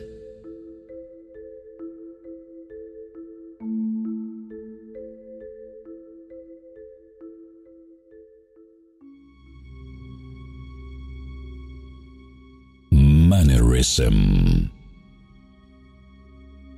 Ako po si Micah. Limang taon na po kaming kasal ng asawa ko pero hindi pa kami nagkakaanak. Kinukulit na ako ng lolo ko na sana raw ay makita niya ang apo niya sa tuhod bago raw siya kunin ni Lord. Yan ang laging biro ni lolo sa akin. Pero alam ko namang joke is half meant. Ako rin naman ay sapik ng magkaanak. Wala lang po talaga akong magawa kasi nga di ko naman pwedeng utusan ang matris ko na agad-agad ay magkaroon ng baby. Buti na lang talaga at mahaba ang pasensya ng asawa ko kahit minsan ay tampulan siya ng tukso ng barkada niya. Dalawa lang kaming magkapatid at yung kapatid kong si Mani ay buntisin nakadalawang anak na siya samantalang mas una pa akong nag-asawa sa kanya. Nang minsan makausap ko ang suki naming tindera sa palengke, sinabihan niya akong manghiram daw ng sanggol para daw mabuntis na ako. Pangati raw po ang tawag doon. Mag-aalaga ng baby para magbuntis. Nung una, hindi ako naniniwala. Pero dahil nga sa kagustuhan kong magkanak. Inisip ko na wala naman sigurong masama kung itry ko. Sakto namang ilang buwan nang nakapanganak ang kapatid ko at gusto na niyang magbalik sa trabaho. Sinabi kong ako na muna ang mag-aalaga sa anak niya. Mabuti na lang at pumayag siya pero hindi ko na sinabi ang dahilan ko. Hindi ko po alam, Sir Jupiter, kung talagang totoo ang kasabihan na yon. Pero ilang buwan ko ring inalagaan ang pamangkin ko at nag-positive na ako. Nung una, hindi ako naniniwala. Pero napansin kong nag-iiba ang aking ugali. Tamad at antukin na ako. Irregular po kasi ang menstruation ko kaya di ko pinapansin. Pero nang subukan kong magpiti, laking tuwa ko dahil nag-positive ito. Patuloy kong inalagaan ang pamangkin ko. Pero kapag nasa bahay na ang kapatid ko, kinukuha na niya ito para magkasama sila. Kapit-bahay ko lang naman sila. Kahit nung nanganak na ako, paminsan-minsan ay kinukuha ko pa rin ang pamangkin dahil nasanay na rin akong kasama siya. Doon ko napansin ang mga kakaiba sa kanya. May mga kilos siya na kagaya ng sa lolo ko. Mga mannerism kagaya ng pagkamot sa tenga gamit ang cotton buds. Yung lakad ng lolo ko ay kuhang-kuha rin niya. Sabi ko pa nga, carbon copy niya ang lolo. Dahil doon, naging paborito niyang apo ito. Hanggang sa nagsasalita na ang pamangkin ko ng paunti-unti. Napapansin kong minsan may itinuturo siya pero wala namang tao. May inaaya siya na pumasok sa bahay pero wala namang pumapasok. Tapos bigla siyang tatakbo sa kwarto na humahagikik na parang hinahabol. Kapag sinusundan ko siya, wala naman akong nakikita. Medyo weird na sa akin ang nangyayari sa kanya. Kaya ipinagtatanong ko sa iba kung normal pa ba ang sabi naman nila, ganun daw talaga ang bata. Pakitain. Naglalaba ako sa labas ng bahay. Isinama ko ang pamangkin ko dahil kapag nasa loob siya, ay nagigising ang anak ko dahil maingay siya at malikot. Maligalig talaga ang pamangkin ko. Mahilig siyang maglaro na mag-isa Sa una ay tahimik lang. Tapos maya-maya biglang tatakbo habang tumatawa. Minsan naman, umiiyak na parang sinaktan kasi kapag tinatanong ko kung anong nangyari, may sinasabi siya at itinuturo. Sinasabihan ko siyang wala namang tao, kaya wag magturo at baka manuno siya. Tapos umiiyak siya at naiinis pa sa akin kasi nga hindi ako naniniwala. Ayoko kasing paniwalaan niya ang nakikita niya dahil alam kong hindi naman nakikita ng iba. May araw pa na bigla siyang kumakaway tapos hinahabol pa niya sa may pintuan ang kinakawayan niya. Pero ang pinakakinakatakutan ko ay ang sabihin niya na babay lolo. Kumaway pa siya at hinabol ang kausap hanggang sa may pintuan. Pagkatapos ay umiyak ng umiyak. Nang lapitan ko siya para tanungin, itinuturo niya ang langit. Habang sinasabi na si lolo raw niya ay lumilipad doon. Sobrang kilabot ko noon, Sir Jupiter. Hindi ko siya mapatahan kaya tinawagan ko ang mama ko para sabihin ayaw niyang tumigil sa pag-iyak. Doon ko nalaman na isinugod pala nila si Lolo sa ospital kasi hindi raw magising. Nanlambot ako noon at napasalampak talaga sa sahig. Hindi ako makaiyak pero naninikip ang dibdib ko. Hindi ko alam kung ano ang gagawin kaya tinawag ko ang asawa ko para pauwiin muna sa bahay.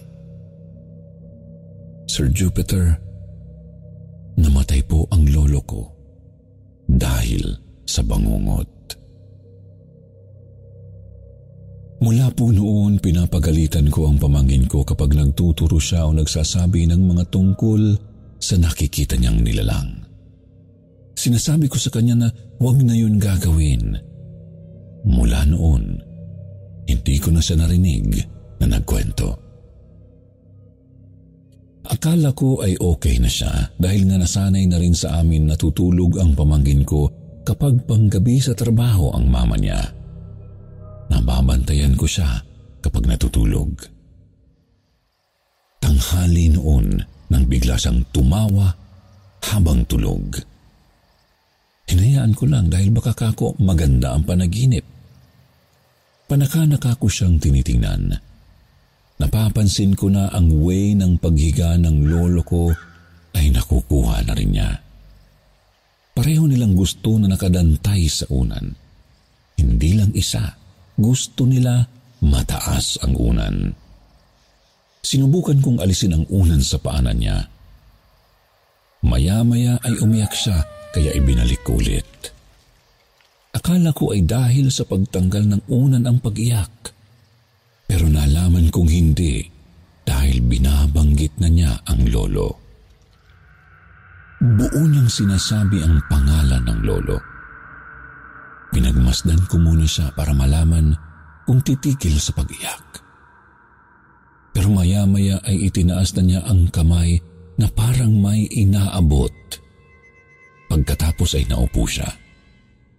Akala ko ay nagising.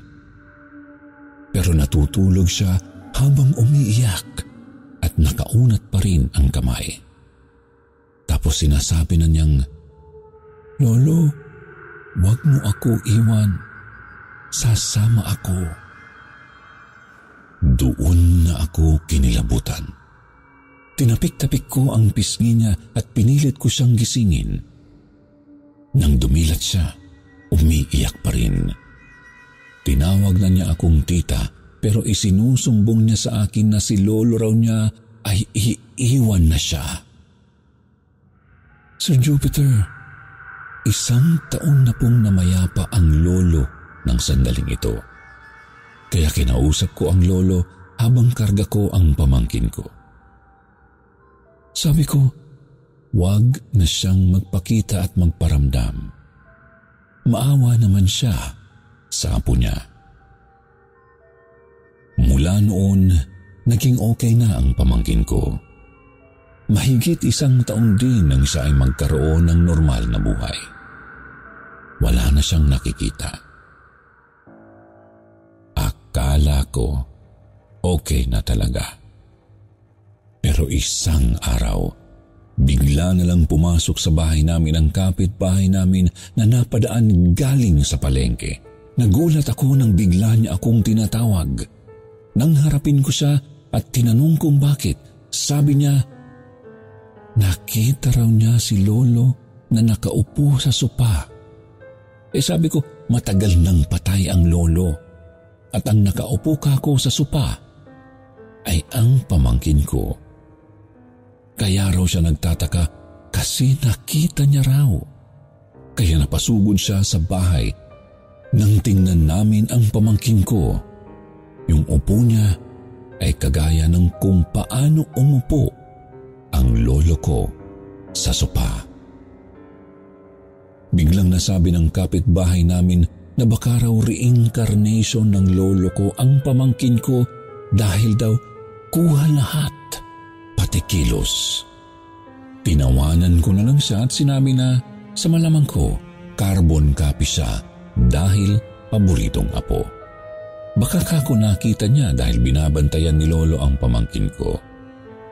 Napatango na lang siya at nagpaalam na para umuwi sa kanila. Ang isa pang nakakakilabot na naranasan ko ay noong pinapaliguan ko ang anak ko sa banyo. Inutusan ko ang pamangkin ko na kunin ang tuwalya na inilagay ko sa sopa. Ang tagal niyang kunin kaya sinilip ko siya.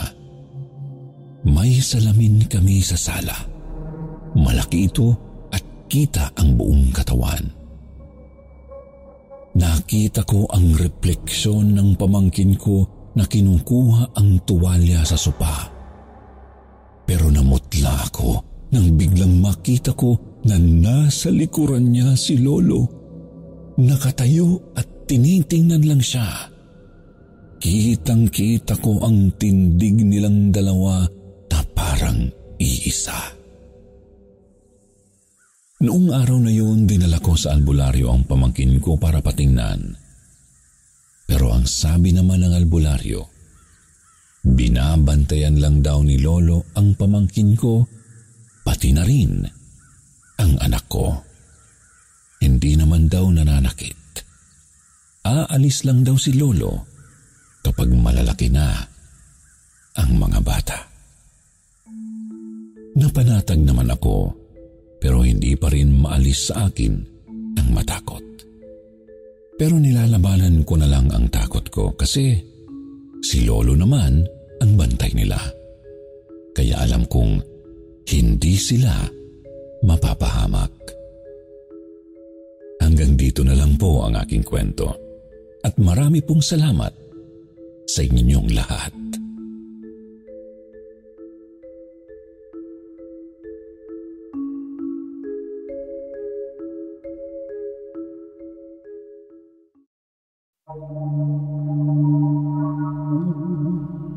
kid's ex-boyfriend. Kumusta po, Sir Jupiter? Tawagin niyo na lang akong Timong. Mayroon akong nakilalang babae sa isang dating app. Ilang linggo lang nang magdesisyon kaming mag-meet. At gaya ng inaasahan ko, simpleng babae, morena at house person siya. Hindi ko naman may pagkakailang ganoon talaga ang tipo kong babae.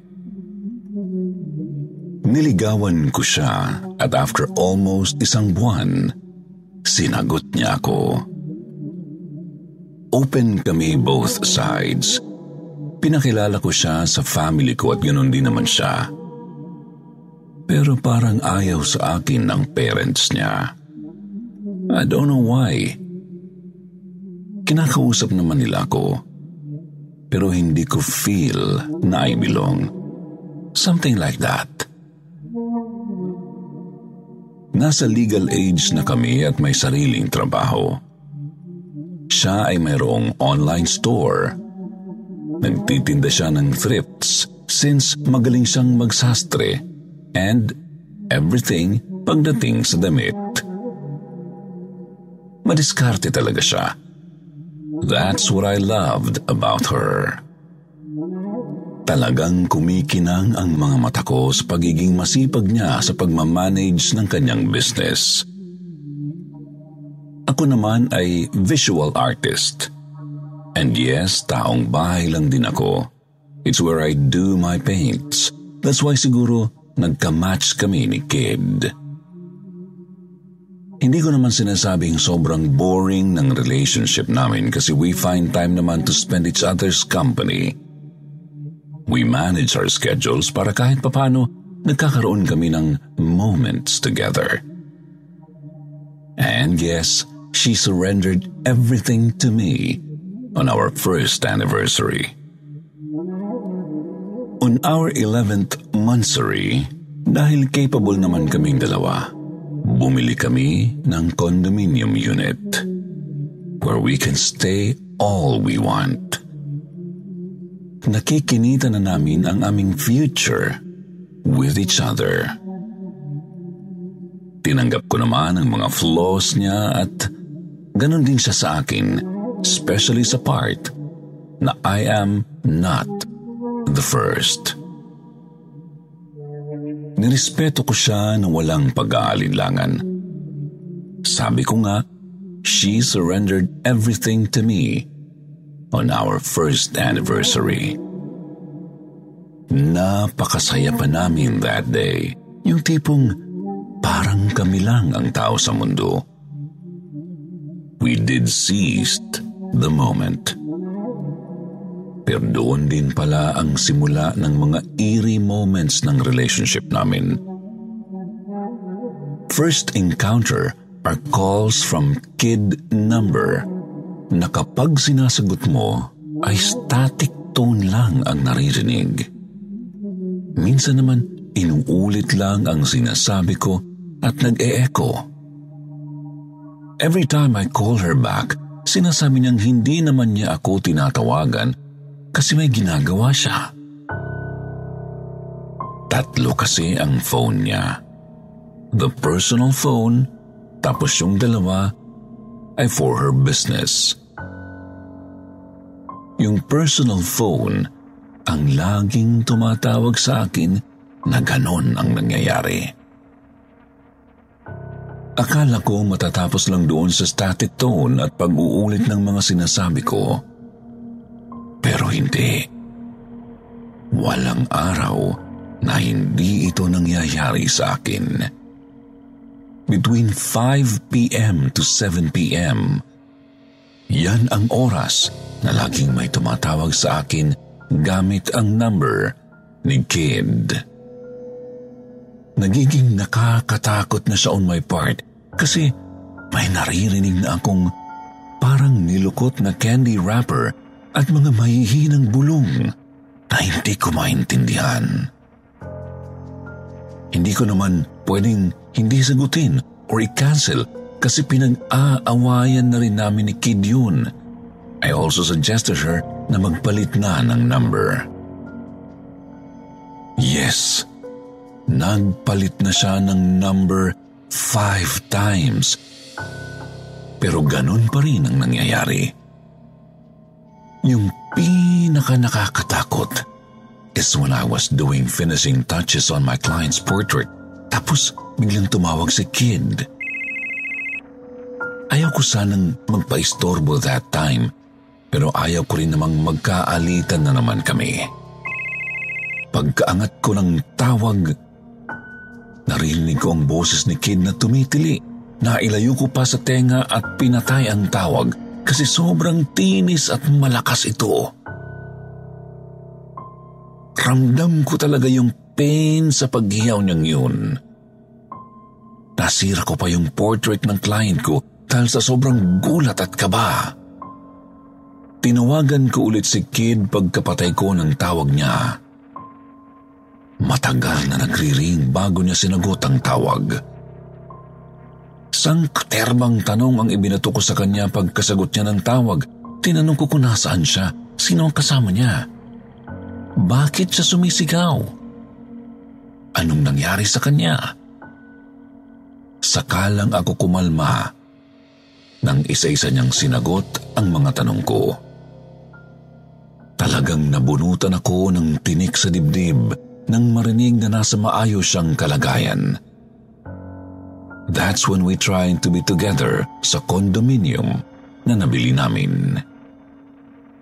Yes po, sinubukan naming mag-live-in until we resolved the issue ng prank call o kung anong tumatawag sa akin.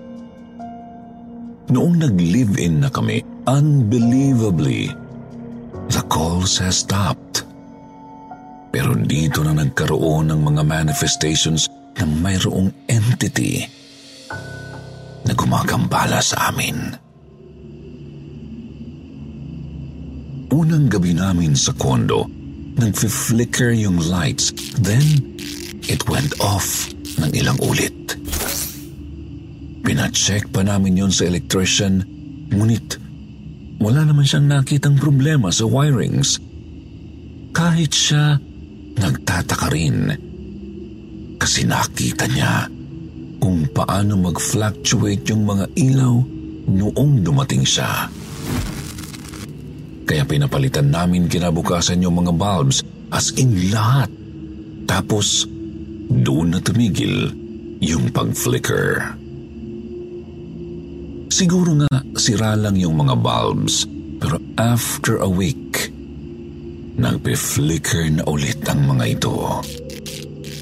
Hindi naman buong araw, napansin ko lang na may oras na nagfa-fluctuate and that is between 5 p.m. to 7 p.m. Ilang linggo after naming mag-live-in ni Kid, lagi akong tinitext ng parents niya na kung posible bang hiwalayan ko na ang anak nila.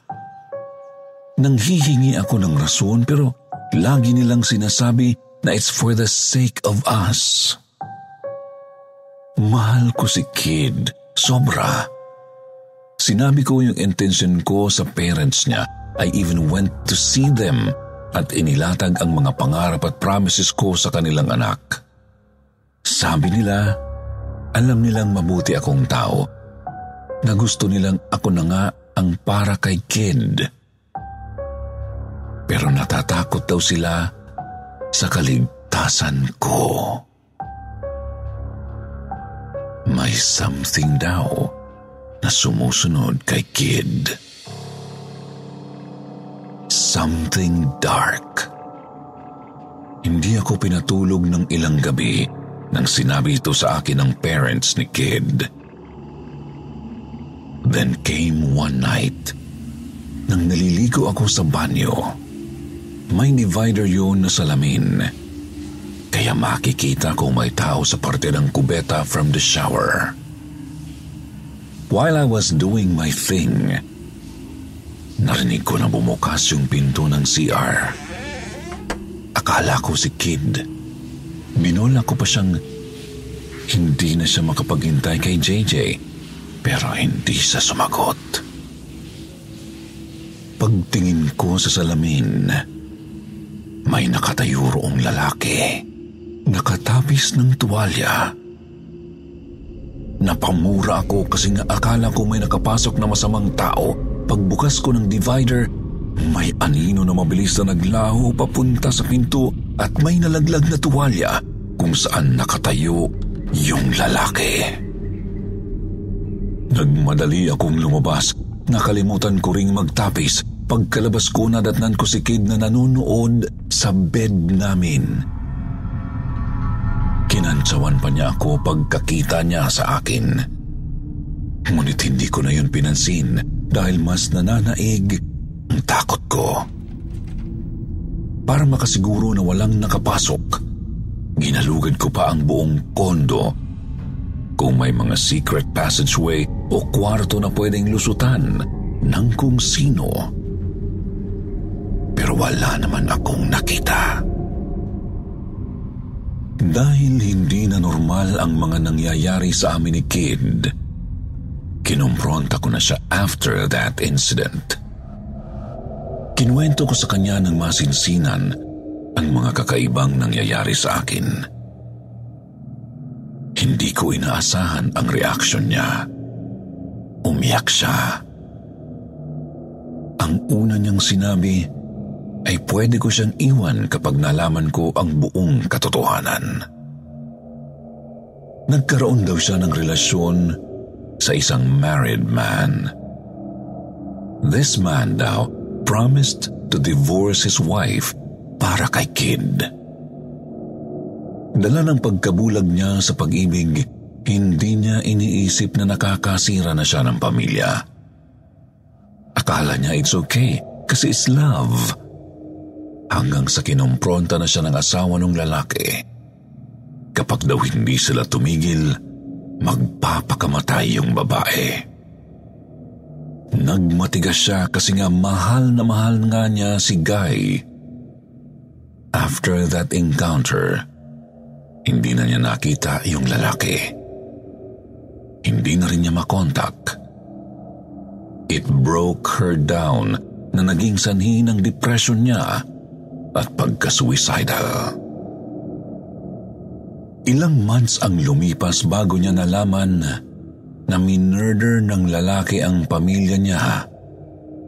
Saka ito nagpakamatay. Wala siyang naging balita kasi umuwi pala sa probinsya sa part ng asawa ng lalaki yung pamilya at doon nga nangyari ang krimen. Ang pangyayaring yun devastated her. Nakailang ulit siyang nagpakamatay na ICU for that incident hanggang sa awa ng Diyos, nakarecover siya. Pero may nangyari din na hindi niya inaasahan. Sinusundan siya ng kaluluwa ng lalaking nagpakamatay.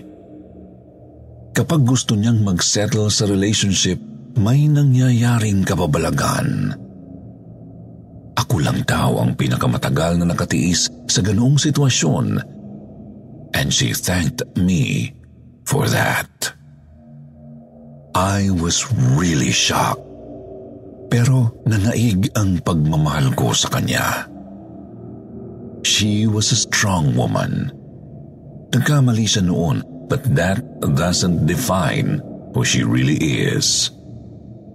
Nagmahal lang siya ng maling tao at gusto ko ngayon nagmahal talaga siya ng tamang tao. We went to a pastor kinabukasan. We both went through act of penance and the cleansing pati na rin sa condominium pinabless namin. Every week yun due to our request hanggang sa tuluyan hanggang natahimik ang buhay namin. Wala nang nanggagambala sa amin. Kaya pala kids' parents doesn't want us to be together dahil sa mga nangyayari tuwing nagkakaroon ng nobyo ang anak nila. Naging saksi sila sa mga kababalaghan.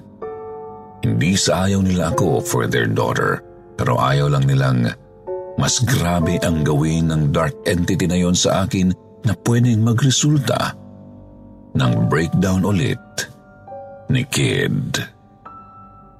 We are still living together ni Kid We are still enjoying life before our marriage next year. From the every week cleansing and blessing, naging every month na. Hindi na lang para sa dark entities, but isa rin ito sa nagpapatibay ng relasyon namin to be closer to God.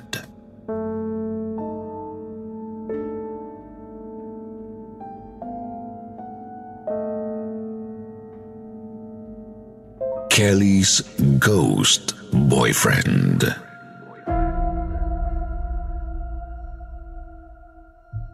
Sir Jupiter, itago niyo na lamang po ako sa pangalang Kelly. Nangyari po ang karanasan kong ito five years ago. Sa kabilang eskinita po, balik kong galing sa labasan, mauuna ito bago ang eskinita papasok sa amin. May nakatira doon na isang babae. Si Aling Tess. Marunong po siyang magbasa ng tarot card. Isang araw po, papasok na ako sa trabaho habang naglalakad ako. Nakasalubong ko siyang galing sa tindahan. May binili po siya doon. Medyo weird lang sa akin yung mga tingin niya. Parang nangingilatis na di ko maintindihan. Di ko na lang pinansin kasi di naman kami friends at di rin kami close. Nang umuwi na ako kinagabihan, nandun na naman siya sa may tindahan. Ewan ko kung bakit. Parang feeling ko gusto niya akong kausapin. Nalagpasan ko na siya nang tawagin ako. Napahinto ako sa paglakad tapos naramdaman ko na hinawakan niya ako sa braso. Sinabihan niya ako na humingi raw ng proteksyon kasi may nakikita raw siyang entity na palaging nakasunod sa akin. Hindi ko alam kung paano ako magre-react sa sinabi niya. Pero dahil sa pagkabigla ko, tinabig ko ang kamay niya at dire-diretsong umuwi. Hindi po talaga ako naniniwala sa mga kagaya niya. Kahit sa mga manghuhula, albularyo o kung ano pa sila, hindi ako naniniwala. Kilala siya sa amin na tarot reader at sabi nga nila may third eye daw. Pero para sa akin, arante lang nila yun. Pero mula nang sinabi niya sa akin yun, bigla na lang nag-iba ang pananaw ko. Hindi ko alam nung una kung dahil lang ito sa curiosity kaya naging aware ako sa paligid. Nang sinabi niyang may entity na nakasunod sa akin palagi, parang hinamon ko ang senses ko kung totoong meron nga. Kasama ko naman ang family ko sa bahay pero laging gabi na akong pumapasok sa kwarto. Minsan nga sa sofa na ako natutulog dahil doon na ako inaabutan ng antok. Habang nakatelebabad sa cellphone. One night nagsipasok na sa kwarto ang parents ko pati ang mga kapatid ko. Naiwan ako nasa sala dahil ka-video call ko pa ang boyfriend ko. Nakaugalian na ni mama na patayin lahat ng ilaw sa sala kapag nasa kwarto na para daw tipid sa kuryente. May lampshade sa tabi ng TV na yun ang ginagawa kong ilaw. Habang kausap ko si boyfriend, narinig ko na may mga nalaglag na gamit sa kusina. Sinigawan ko pa si Chichi, ang aso namin, kasi tumatambay din siya sa sala habang hinihintay akong pumasok ng kwarto. Minsan, nagpupunta ng kusina at nakikipagharutan sa pusa naming si Mia. Nang ikalawang beses na narinig kong may nalaglag sa kusina, tumayo na ako. Binuksan ko ang ilaw at pinuntahan yun. Pero pagdating ko doon, wala namang nahulog. Wala rin sina Chichi at Mia doon. Hinanap ko sila sa sala at sa dining pero wala rin. Dahil tamad akong pumasok sa kwarto, nag-chat ako sa GC ng aming pamilya at tinanong ko kung nandun ba sa kwarto ang dalawa. Sumagot ang bunso kong kapatid na nasa kwarto ng araw ang mga alaga namin. Pinatay ko na lang ang ilaw at bumalik sa pagkikipag-usap sa boyfriend ko. Hindi naman kasi ako matatakutin. Mga minuto pa, nakarinig na naman ako ng ingay. Pero sa dining naman, parang biglang tinabig ang upuan. Dahil naiinis na ako, tumayo ako at binuksan na lang ang ilaw. Pero lumabas si mama sa kwarto para pumunta ng banyo at pinagalitan ako dahil bukas daw ang ilaw ay nagse-cellphone lang naman ako. Pero mas nagalit siya sa akin nang ikinuwento ko sa kanya dahil pinagluloko ko lang daw siya. Saktong nakatayo naman ako dahil papatayin ko na ang lampshade para lumipat na sa kwarto nang makita ko ang bulto ng anino na sobrang itim.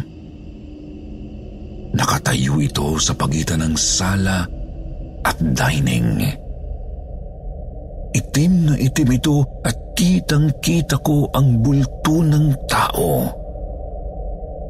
Hindi ako makasigaw sa sobrang gulat para akong nakipag-eye to eye sa anino. Nang makarecover ako, pupuntahan ko na ang lampshade para patayin pero bigla na lang itong namatay kahit di pa ako nakakalapit. Pagkatapos ay biglang bumukas ang ilaw sa sala. Ang pindutan po ng ilaw ay malapit sa pintuan ng kwarto ni na mama. Nang lumiwanag po sa sala, lalo kong nakita yung entity. Itim na itim lang siya na parang usok na kitang-kita ang bulto ng tao. Doon ako kinilabutan. Madapa-dapa pa akong tumakbo at pumasok sa kwarto naming magkakapatid. Pagbukas nga ng pinto ay hindi ko na nakita na lumabas si Chichi. Narinig na lang namin at tumatahol siya sa sala. Nagkatinginan kaming magkakapatid. Tinanong ako ng kuya ko kung may tao raw ba sa sala. Kung nandun daw ba ang boyfriend ko. Sinabi kong wala. Kaya tinanong nila uli ako kung sino ang tinatahulan ni Chichi doon at sinagot ko na, ewan. Tapos tinanong uli ako kung bakit daw tumakbo papasok sa kwarto. Sa takot ko sinigawan ko sila na hindi ko alam. Hindi ko kilala. Kaya lumabas ang kuya ko na dala ang baseball bat. Maya-maya ay bumalik siyang masama ang tingin sa akin. Baka raw ang tinahulan ni Chichi ay hindi ko pinatay ang ilaw sa sala. Pero laking gulat namin nang lumapit si Chichi kay kuya at galing siya sa kama.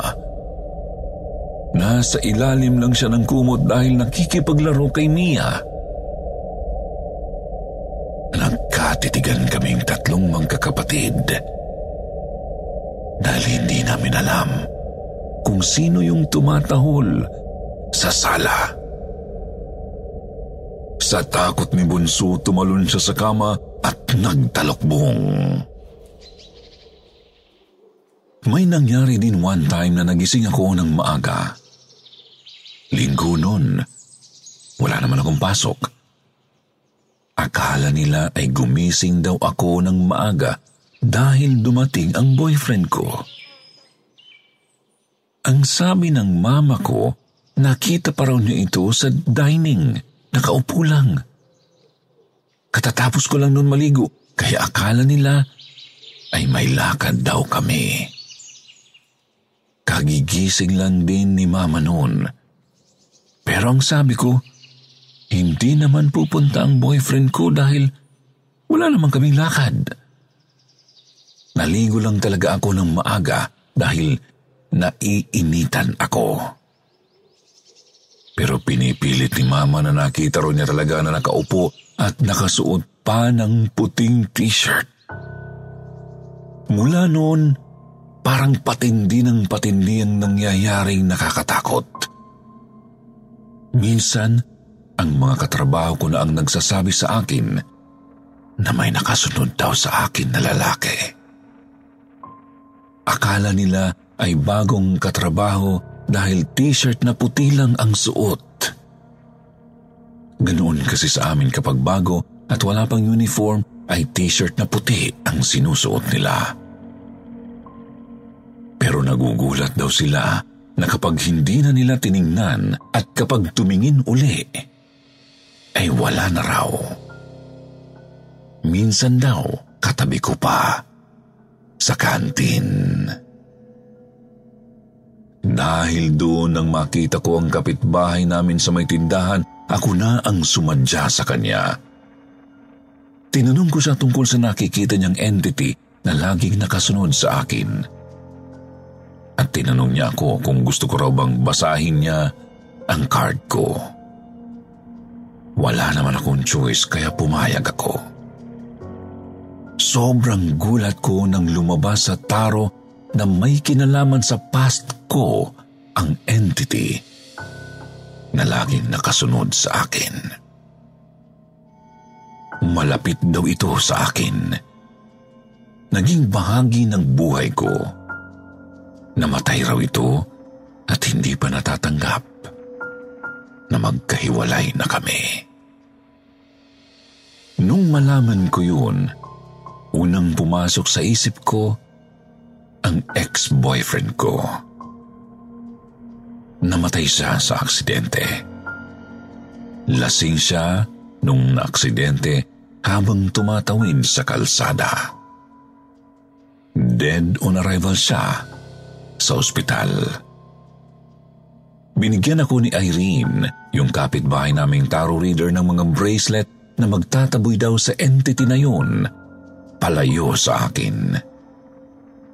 Pero dapat daw, ipagdasal ko ang kaluluwa nito para makatawid na at matanggap ang nangyari sa kanya dahil parang hindi pa raw nakaka-move on.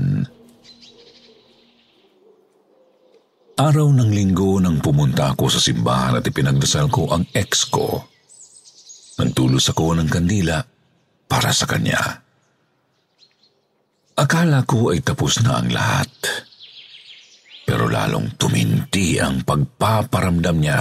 Minsan, nakikita ko na rin siya. Minsan, nakakasakay ko sa jeep or sa train. Minsan, nakikita ko na rin sa trabaho. Pero bigla ring nawawala. Hindi na ako makapag-focus sa lahat, kaya binalikan ko si Irene. This time, kasama na niya ang isang friend niya na tarot reader din, pero nagsasagawa ng rituals. Ang sabi nito, may gusto raw ipaalam ang ex-boyfriend ko sa akin. May gusto raw itong ayusin bago ako tuluyang iwan. Hindi raw ito makatawid hanggat hindi niya nagagawa ang sinasabi niyang mission. Sobrang takot ko noon. Hindi ko na alam kung paano kong tatanggapin ang lahat. Dahil wala na akong ibang masabihan, pinuntahan ko ang boyfriend ko sa kondo niya. Akala ko ay makakatulong sa akin ang boyfriend ko pero hindi pala. Nakadagdag pa sa problema ko. Naabutan ko siyang gumagawa ng milagro kasama ang ibang babae. Doon ko naalala ang ginawa sa akin ng ex ko. Nakipaghiwalay rin ako sa kanya dahil nahuli ko rin siyang kasama ang mismong best friend ko. Dahil sa guilty siguro, naglasing siya at noong gabi, nasagasaan. Akala ko hindi na mauulit. Pero lalo akong naturog dahil naulit muli. Nag-down ako sa sarili ko at nagtanong kung bakit ganoon. I don't know pero dahil sa sakit na dulot nito sa akin, pumunta uli ako sa simbahan para magtulos ng gandila. Para sa apat na tao. Sa ex ko, para malaman niyang napatawad ko siya kahit bumalik uli ang sakit. Sa ex-best friend ko na after ng aksidente ay nang ibang bansa na lang sa boyfriend kong taksil at sa babae niyang Makati. Sir Jupiter, tinulungan naman ako ni Irene at ng friend niya kung paano tatapusin ang lahat. Naging bagong best friend ko si Irene at naging sandalan hanggang sa ako'y makapag-move on. Sa ngayon po, wala pa rin akong boyfriend kahit ako ay 38 years old na. Natatakot na akong lukuhin ulit. Hanggang dito na lamang po at maraming salamat sa inyo.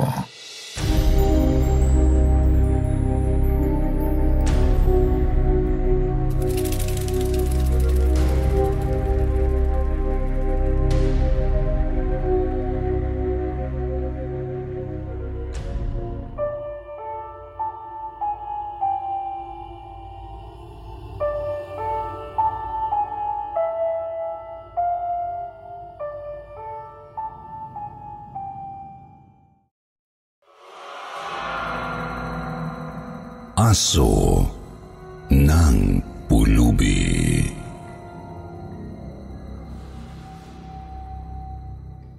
Magandang araw po.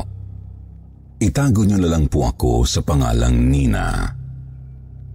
Ako po ay natutuwa sa inyong channel dahil nakikinig po ako ng mga kwento habang ako ay naglalakad pa uwi ng bahay galing sa trabaho. May kalayuan po ang kalsada sa aming bahay, kaya pagkababa ko po ng jeep ay naglalakad pa ako at nagiging libangan ko na ang mga kwento ninyo. Kaya po naisipan ko rin na magpadala ng aking karanasan. Kakaiba lang po ito sa ibang mga kwento na ipinadadala sa inyo, pero sana ay mabigyang pansin din. Alas 7 na nang ako ay makauwi. Medyo ginabi na ako dahil matrapik. Medyo madilim na nang ako ay makababa ng jeep. Pagkababa ko ay agad kong isinalpak ang headset sa aking tainga at binuksan ang YouTube. Diretso na po ako sa channel ng kwentong takipsilim at nagsimulang pakinggan ang bagong upload. Dahil may kalayuan ang nilalakad ko, natatapos ko po ang isang kwento habang ako ay naglalakad. Binabaybay ko ang kahabaan ng riles ng tren. Nakatira po kasi kami sa may riles. Marami naman po kaming nakatira dito at nasanay na kaming mamuhay sa ganitong lugar.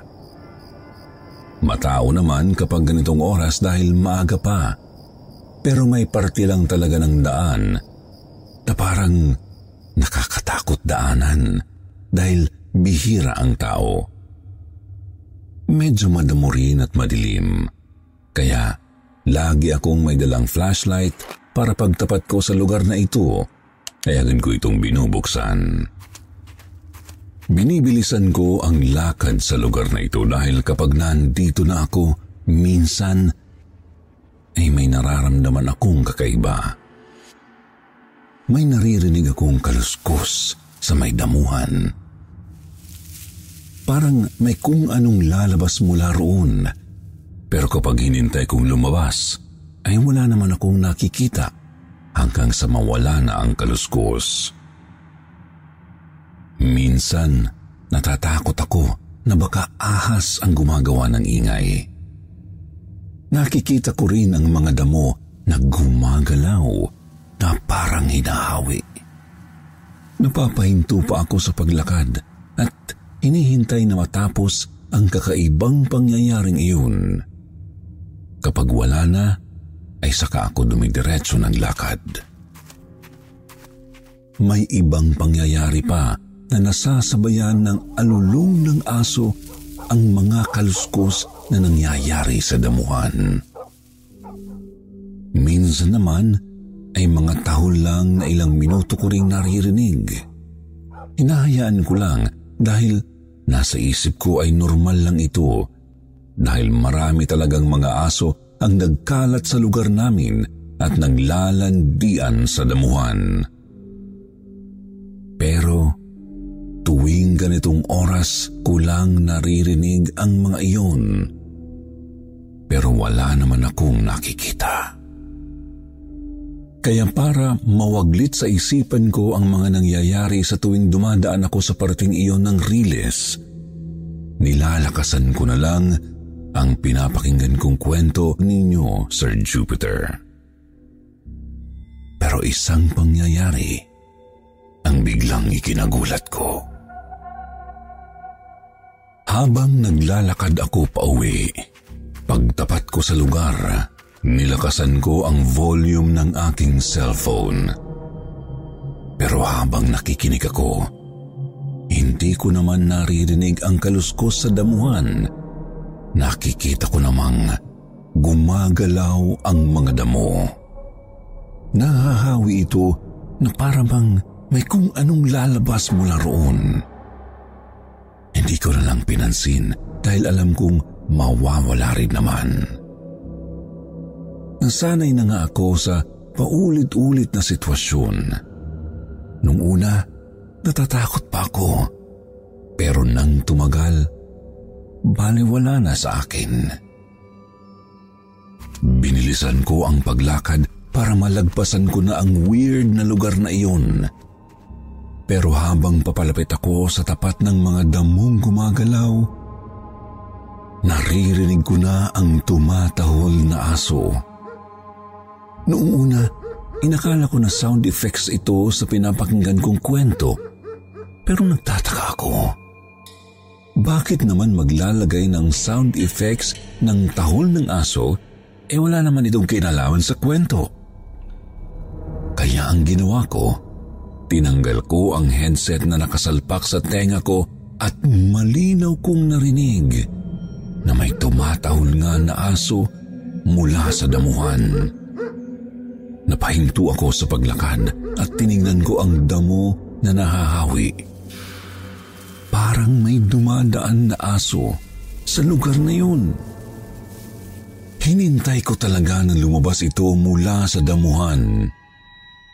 Maya-maya ay nakita ko na ang ulo nito na sumusulpot. Paunti-unti hanggang sa tuluyan na siyang nakalabas.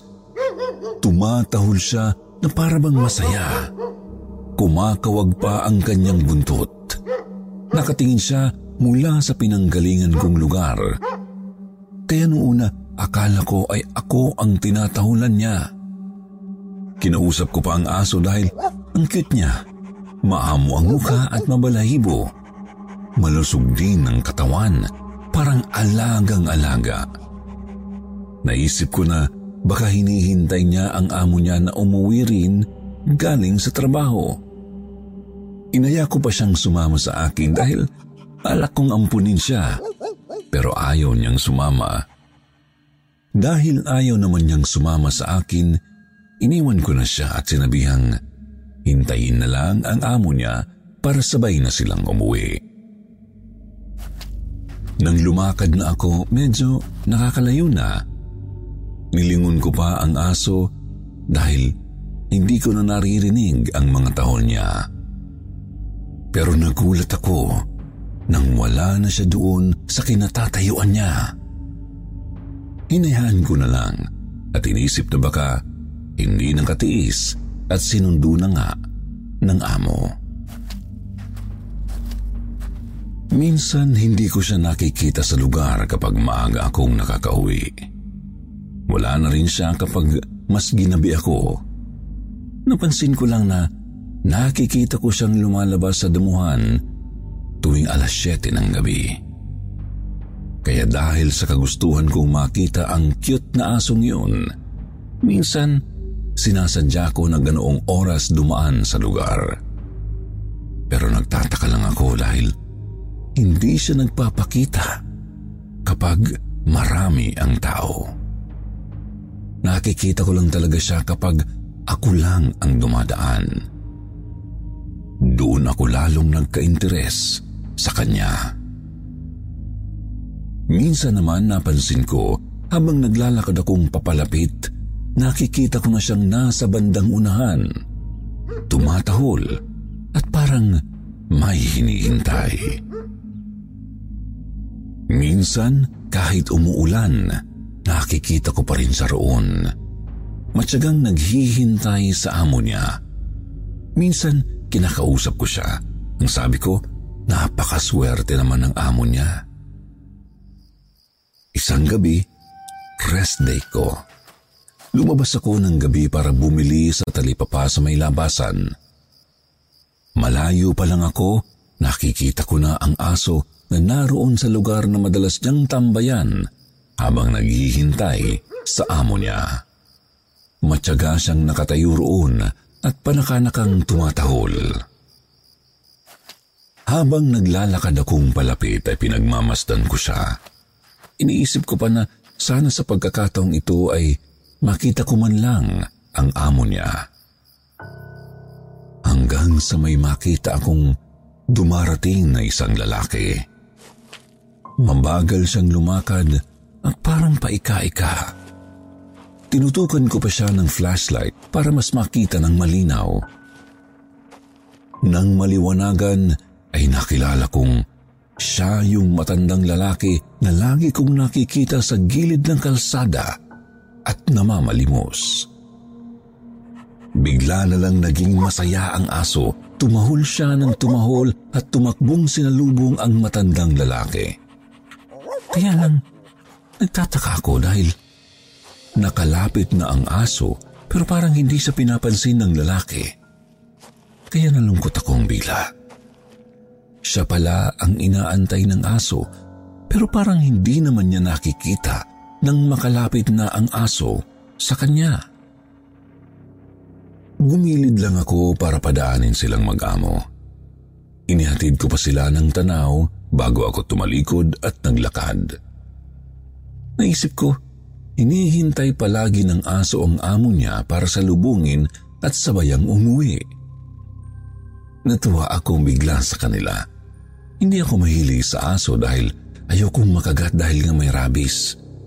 Pero naisip ko, si Manong nga, nakuha pang mag-alaga ng aso kahit ang sarili niya hindi gaanong masuportahan sa pangangailangan. Ang nakakainis lang din kasi kay Manong, kapag nakakalikom na ng pera, pinang-iinom lang naman. Mabait naman si Manong, kaya lang hindi nga gaanong pinapansin sa amin dahil nga palaging lasing. Nang makabalik ako ng bahay, ikinuwento ko sa nanay ko ang nakita ko. Dahil naaawa ako sa aso at gusto ko talagang ampunin sana. Pero nagulat ako nang sabihin ng nanay ko na wala naman daw aso yung mamang pulubi. Matagal na raw kasing nasagasaan ng tren ang aso niya. Dahil nung minsan na hinihintay itong umuwi at lasing, nakita na lang ang dalawa kinaumagahan na nakahandusay doon sa daan sa may damuhan. Nakatulog na raw sa daan ang lalaki dahil sa kalasingan. Pero ang alaga nitong aso ay nakita ang katawan na tumalsik sa damuhan at patay na puro sugat. Kaya naisip daw nila na baka sinagip ng aso yung amo niya para hindi mahagip ng tren. Nang ikwento yun sa akin ng nanay ko, nakaramdam ako ng takot dahil hindi na pala buhay yung asong nakikita ko. Tinanong pa ako ng nanay ko kung may bago na naman bang alaga yung pulubi. Pero hindi na lang ako kumibo. Medyo nainis din ako kay Manong pero hindi ko naman alam ang dahilan niya. Mula nang malaman ko ang kwento niya, hindi na ako dumadaan ng ganoong oras sa lugar na yun. Minsan naman, naghihintay na ako ng kasabay. Ayoko kasing makita uli ang multo ng aso na hinihintay siya para salubungin doon. Nakakaramdam ako ng awa. Naalala ko tuloy, yun pala ang pinag-uusapan nila noon na nasagasa ang aso. Pero dahil nga ayaw ko sa aso, kaya hindi ko pinansin ang kwentong yon. Pero ngayon, Sir Jupiter, nagustuhan ko na ang aso. May alaga na rin kaming isa dahil ibinigay ng kaibigan ng tatay ko. Pinangalanan namin siyang Ampi dahil ampon namin siya. Ang weird lang po dahil sa dami ng multo. Multong aso pa ang nakita ko. Pero mas okay na siguro yun kesa makakita ng white lady o black lady. Paramdamin po kasi ako noon pa. Kaya lang hindi ko pinapansin. Ayokong i-entertain dahil ayaw kong makakita.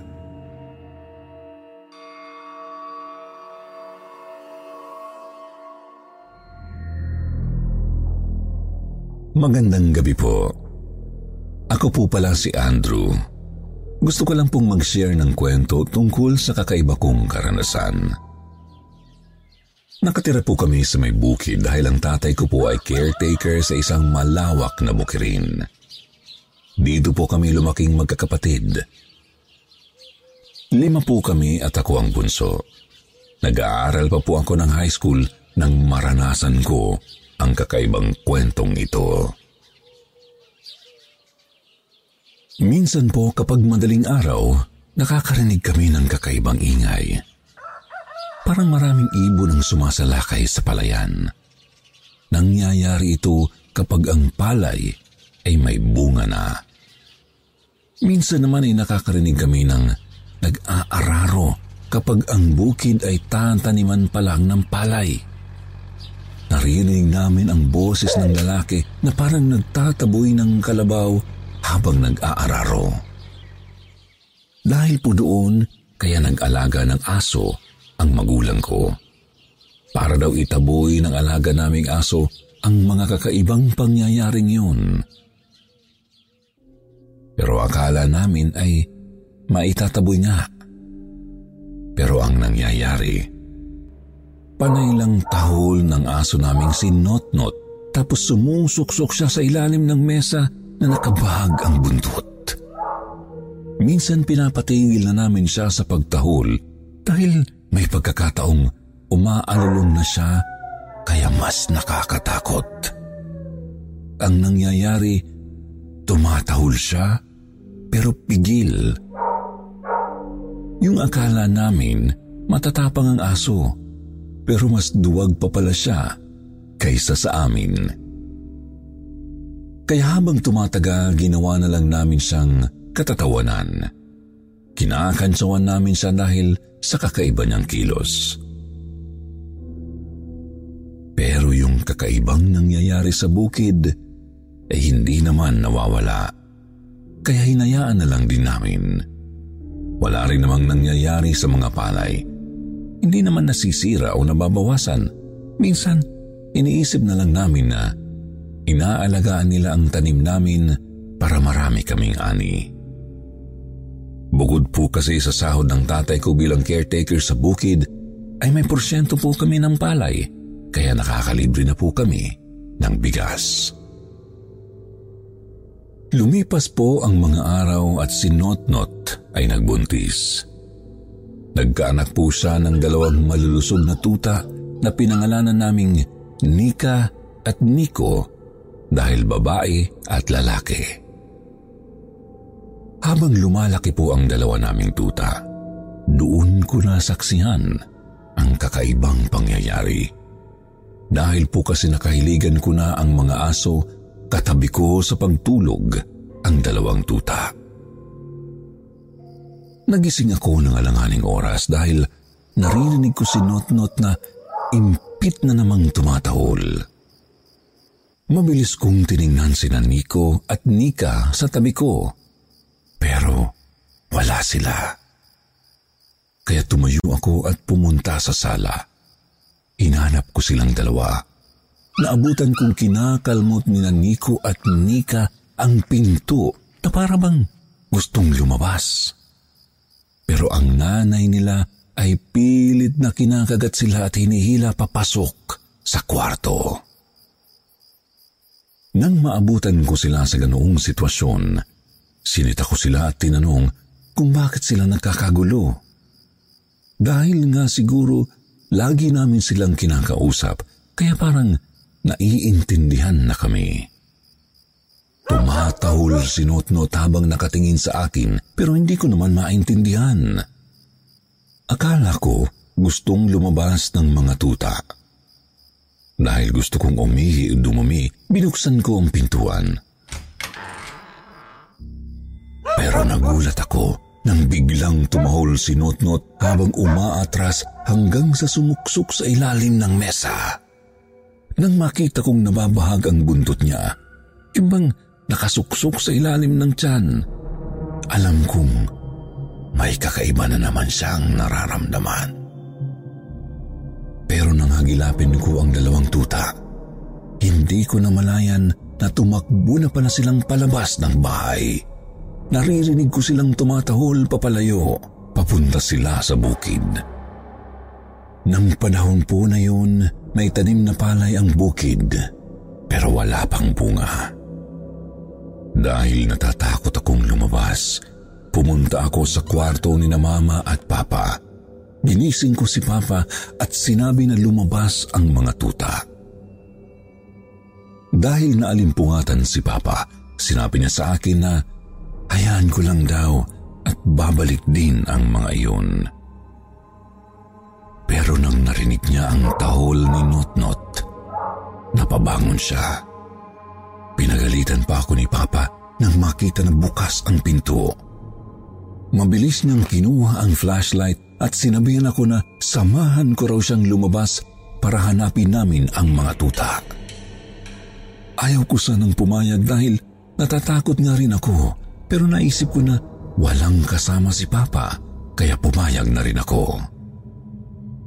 Naglakad-lakad kami sa pilapil habang tinatanglawan ang ibang parte ng bukid para mahagip ng liwanag ng flashlight ang mga tuta. Hanggang sa makita namin sila na naghaharutan sa pilapil. Tumatakbo-takbo lang sila na para bang naglalaro. Tinawag namin sila pero tumingin lang at hindi kami pinansin. Hindi namin sila nilapitan. Tinatawag lang namin para pauwiin. Pero tumakbo silang palayo. Tawag ako ng tawag sa dalawang tuta. Sinusundan ko pa sila pero patuloy lang silang tumatakbo palayo na parabang may sinasalubong. Hindi ko namalayan na nakalayo na pala ako kay Papa dahil sa paghabol ko sa tuta namin. Nakita ko na lang na iniilawan ako ni Papa ng flashlight. Tinatawag niya rin ako para pabalikin pero dahil sa kagustuhan kong makuha ang mga alaga namin, sinundan ko pa rin ang mga tuta. Napahinto na lang ako sa paghabol nang makita kong may kasama na silang nakasuot ng kulay puting damit. Mahaba yung damit at parang hinahangin pa. Inaninag ko kung sino yung naglalakad na yun sa pilapil dahil nag-iisip ako kung bakit siya naroon sa bukid ng ganoong oras eh madaling araw pa lang. Inakala ko na Baka isa sa mga inupahan na magtanim. Baka binibisita ang palay. Pero nag-iisip pa rin ako kung bakit ganoong oras naman kung pumasyal. Naisip ko rin na bakit parang close na close ng mga alaga naming tuta. Kasi parang nakikipaglaro pa si Nika at Nico sa kanya. Habang inaaninag ko siya, nakita ko na parang may dala siyang timba at may kung anong hinahagis sa palay. Para siyang naghahagis ng pataba kasi ganoon ang ginagawa ni Papa kapag nagsasaboy ng pataba sa palay namin. Napatigil ako sa paghabol sa kanila nang marinig ko ang papa ko na tinatawag ako. Pinababalik na niya ako. Bigla akong napalingon sa kanya nang marinig kong kasama niya ang mga tuta namin at tumatahol sila sa may tabi niya. Biglang nanlaki ang ulo ko. Sa takot ko ay halos hindi ako makagalaw.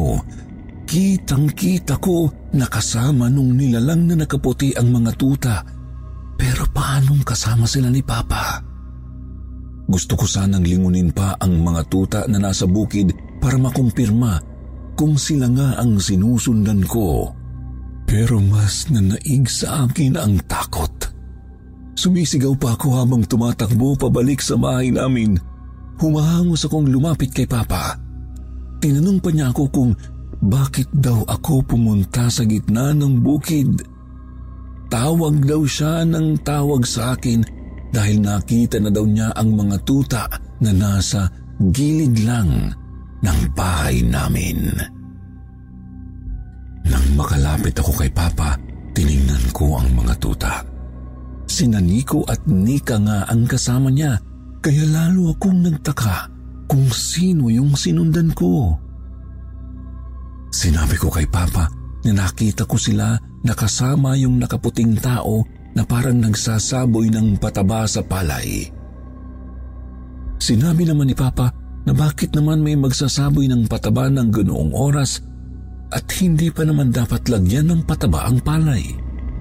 Saka wala rin daw siyang makitang iba maliban sa akin na tuloy-tuloy na pumupunta sa gitna.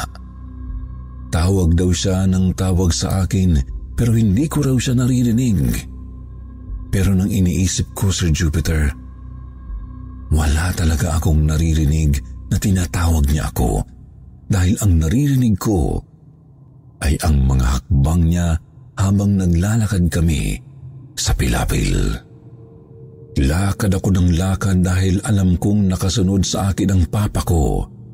Pero yun pala, wala talagang nakasunod sa akin. Ako lang pala talaga ang mag-isa na naglalakad sa pilapil para sundan ang mga tuta namin na akala ko ay sumasama na sa nilalang na nakaputi.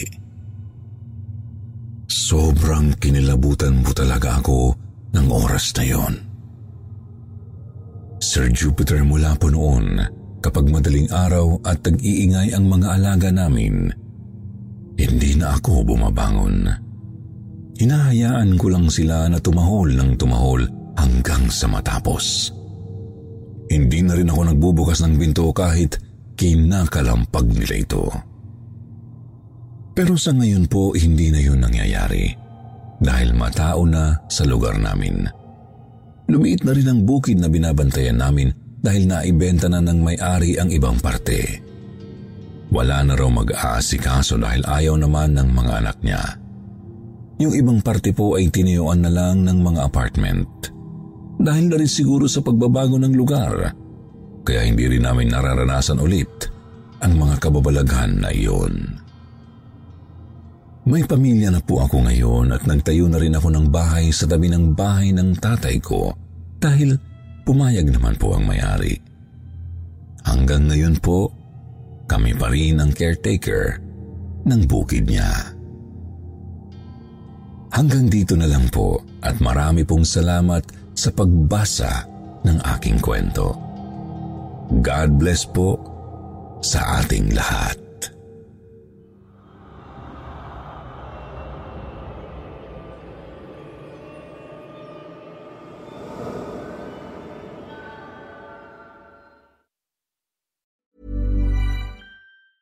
Hey, it's Danny Pellegrino from Everything Iconic. Ready to upgrade your style game without blowing your budget? Check out Quince. They've got all the good stuff shirts and polos, activewear, and fine leather goods, all at 50 to 80% less than other high end brands. And the best part? They're all about safe, ethical, and responsible manufacturing. Get that luxury vibe without the luxury price tag. Hit up quince.com slash upgrade for free shipping and 365 day returns on your next order. That's quince.com slash upgrade.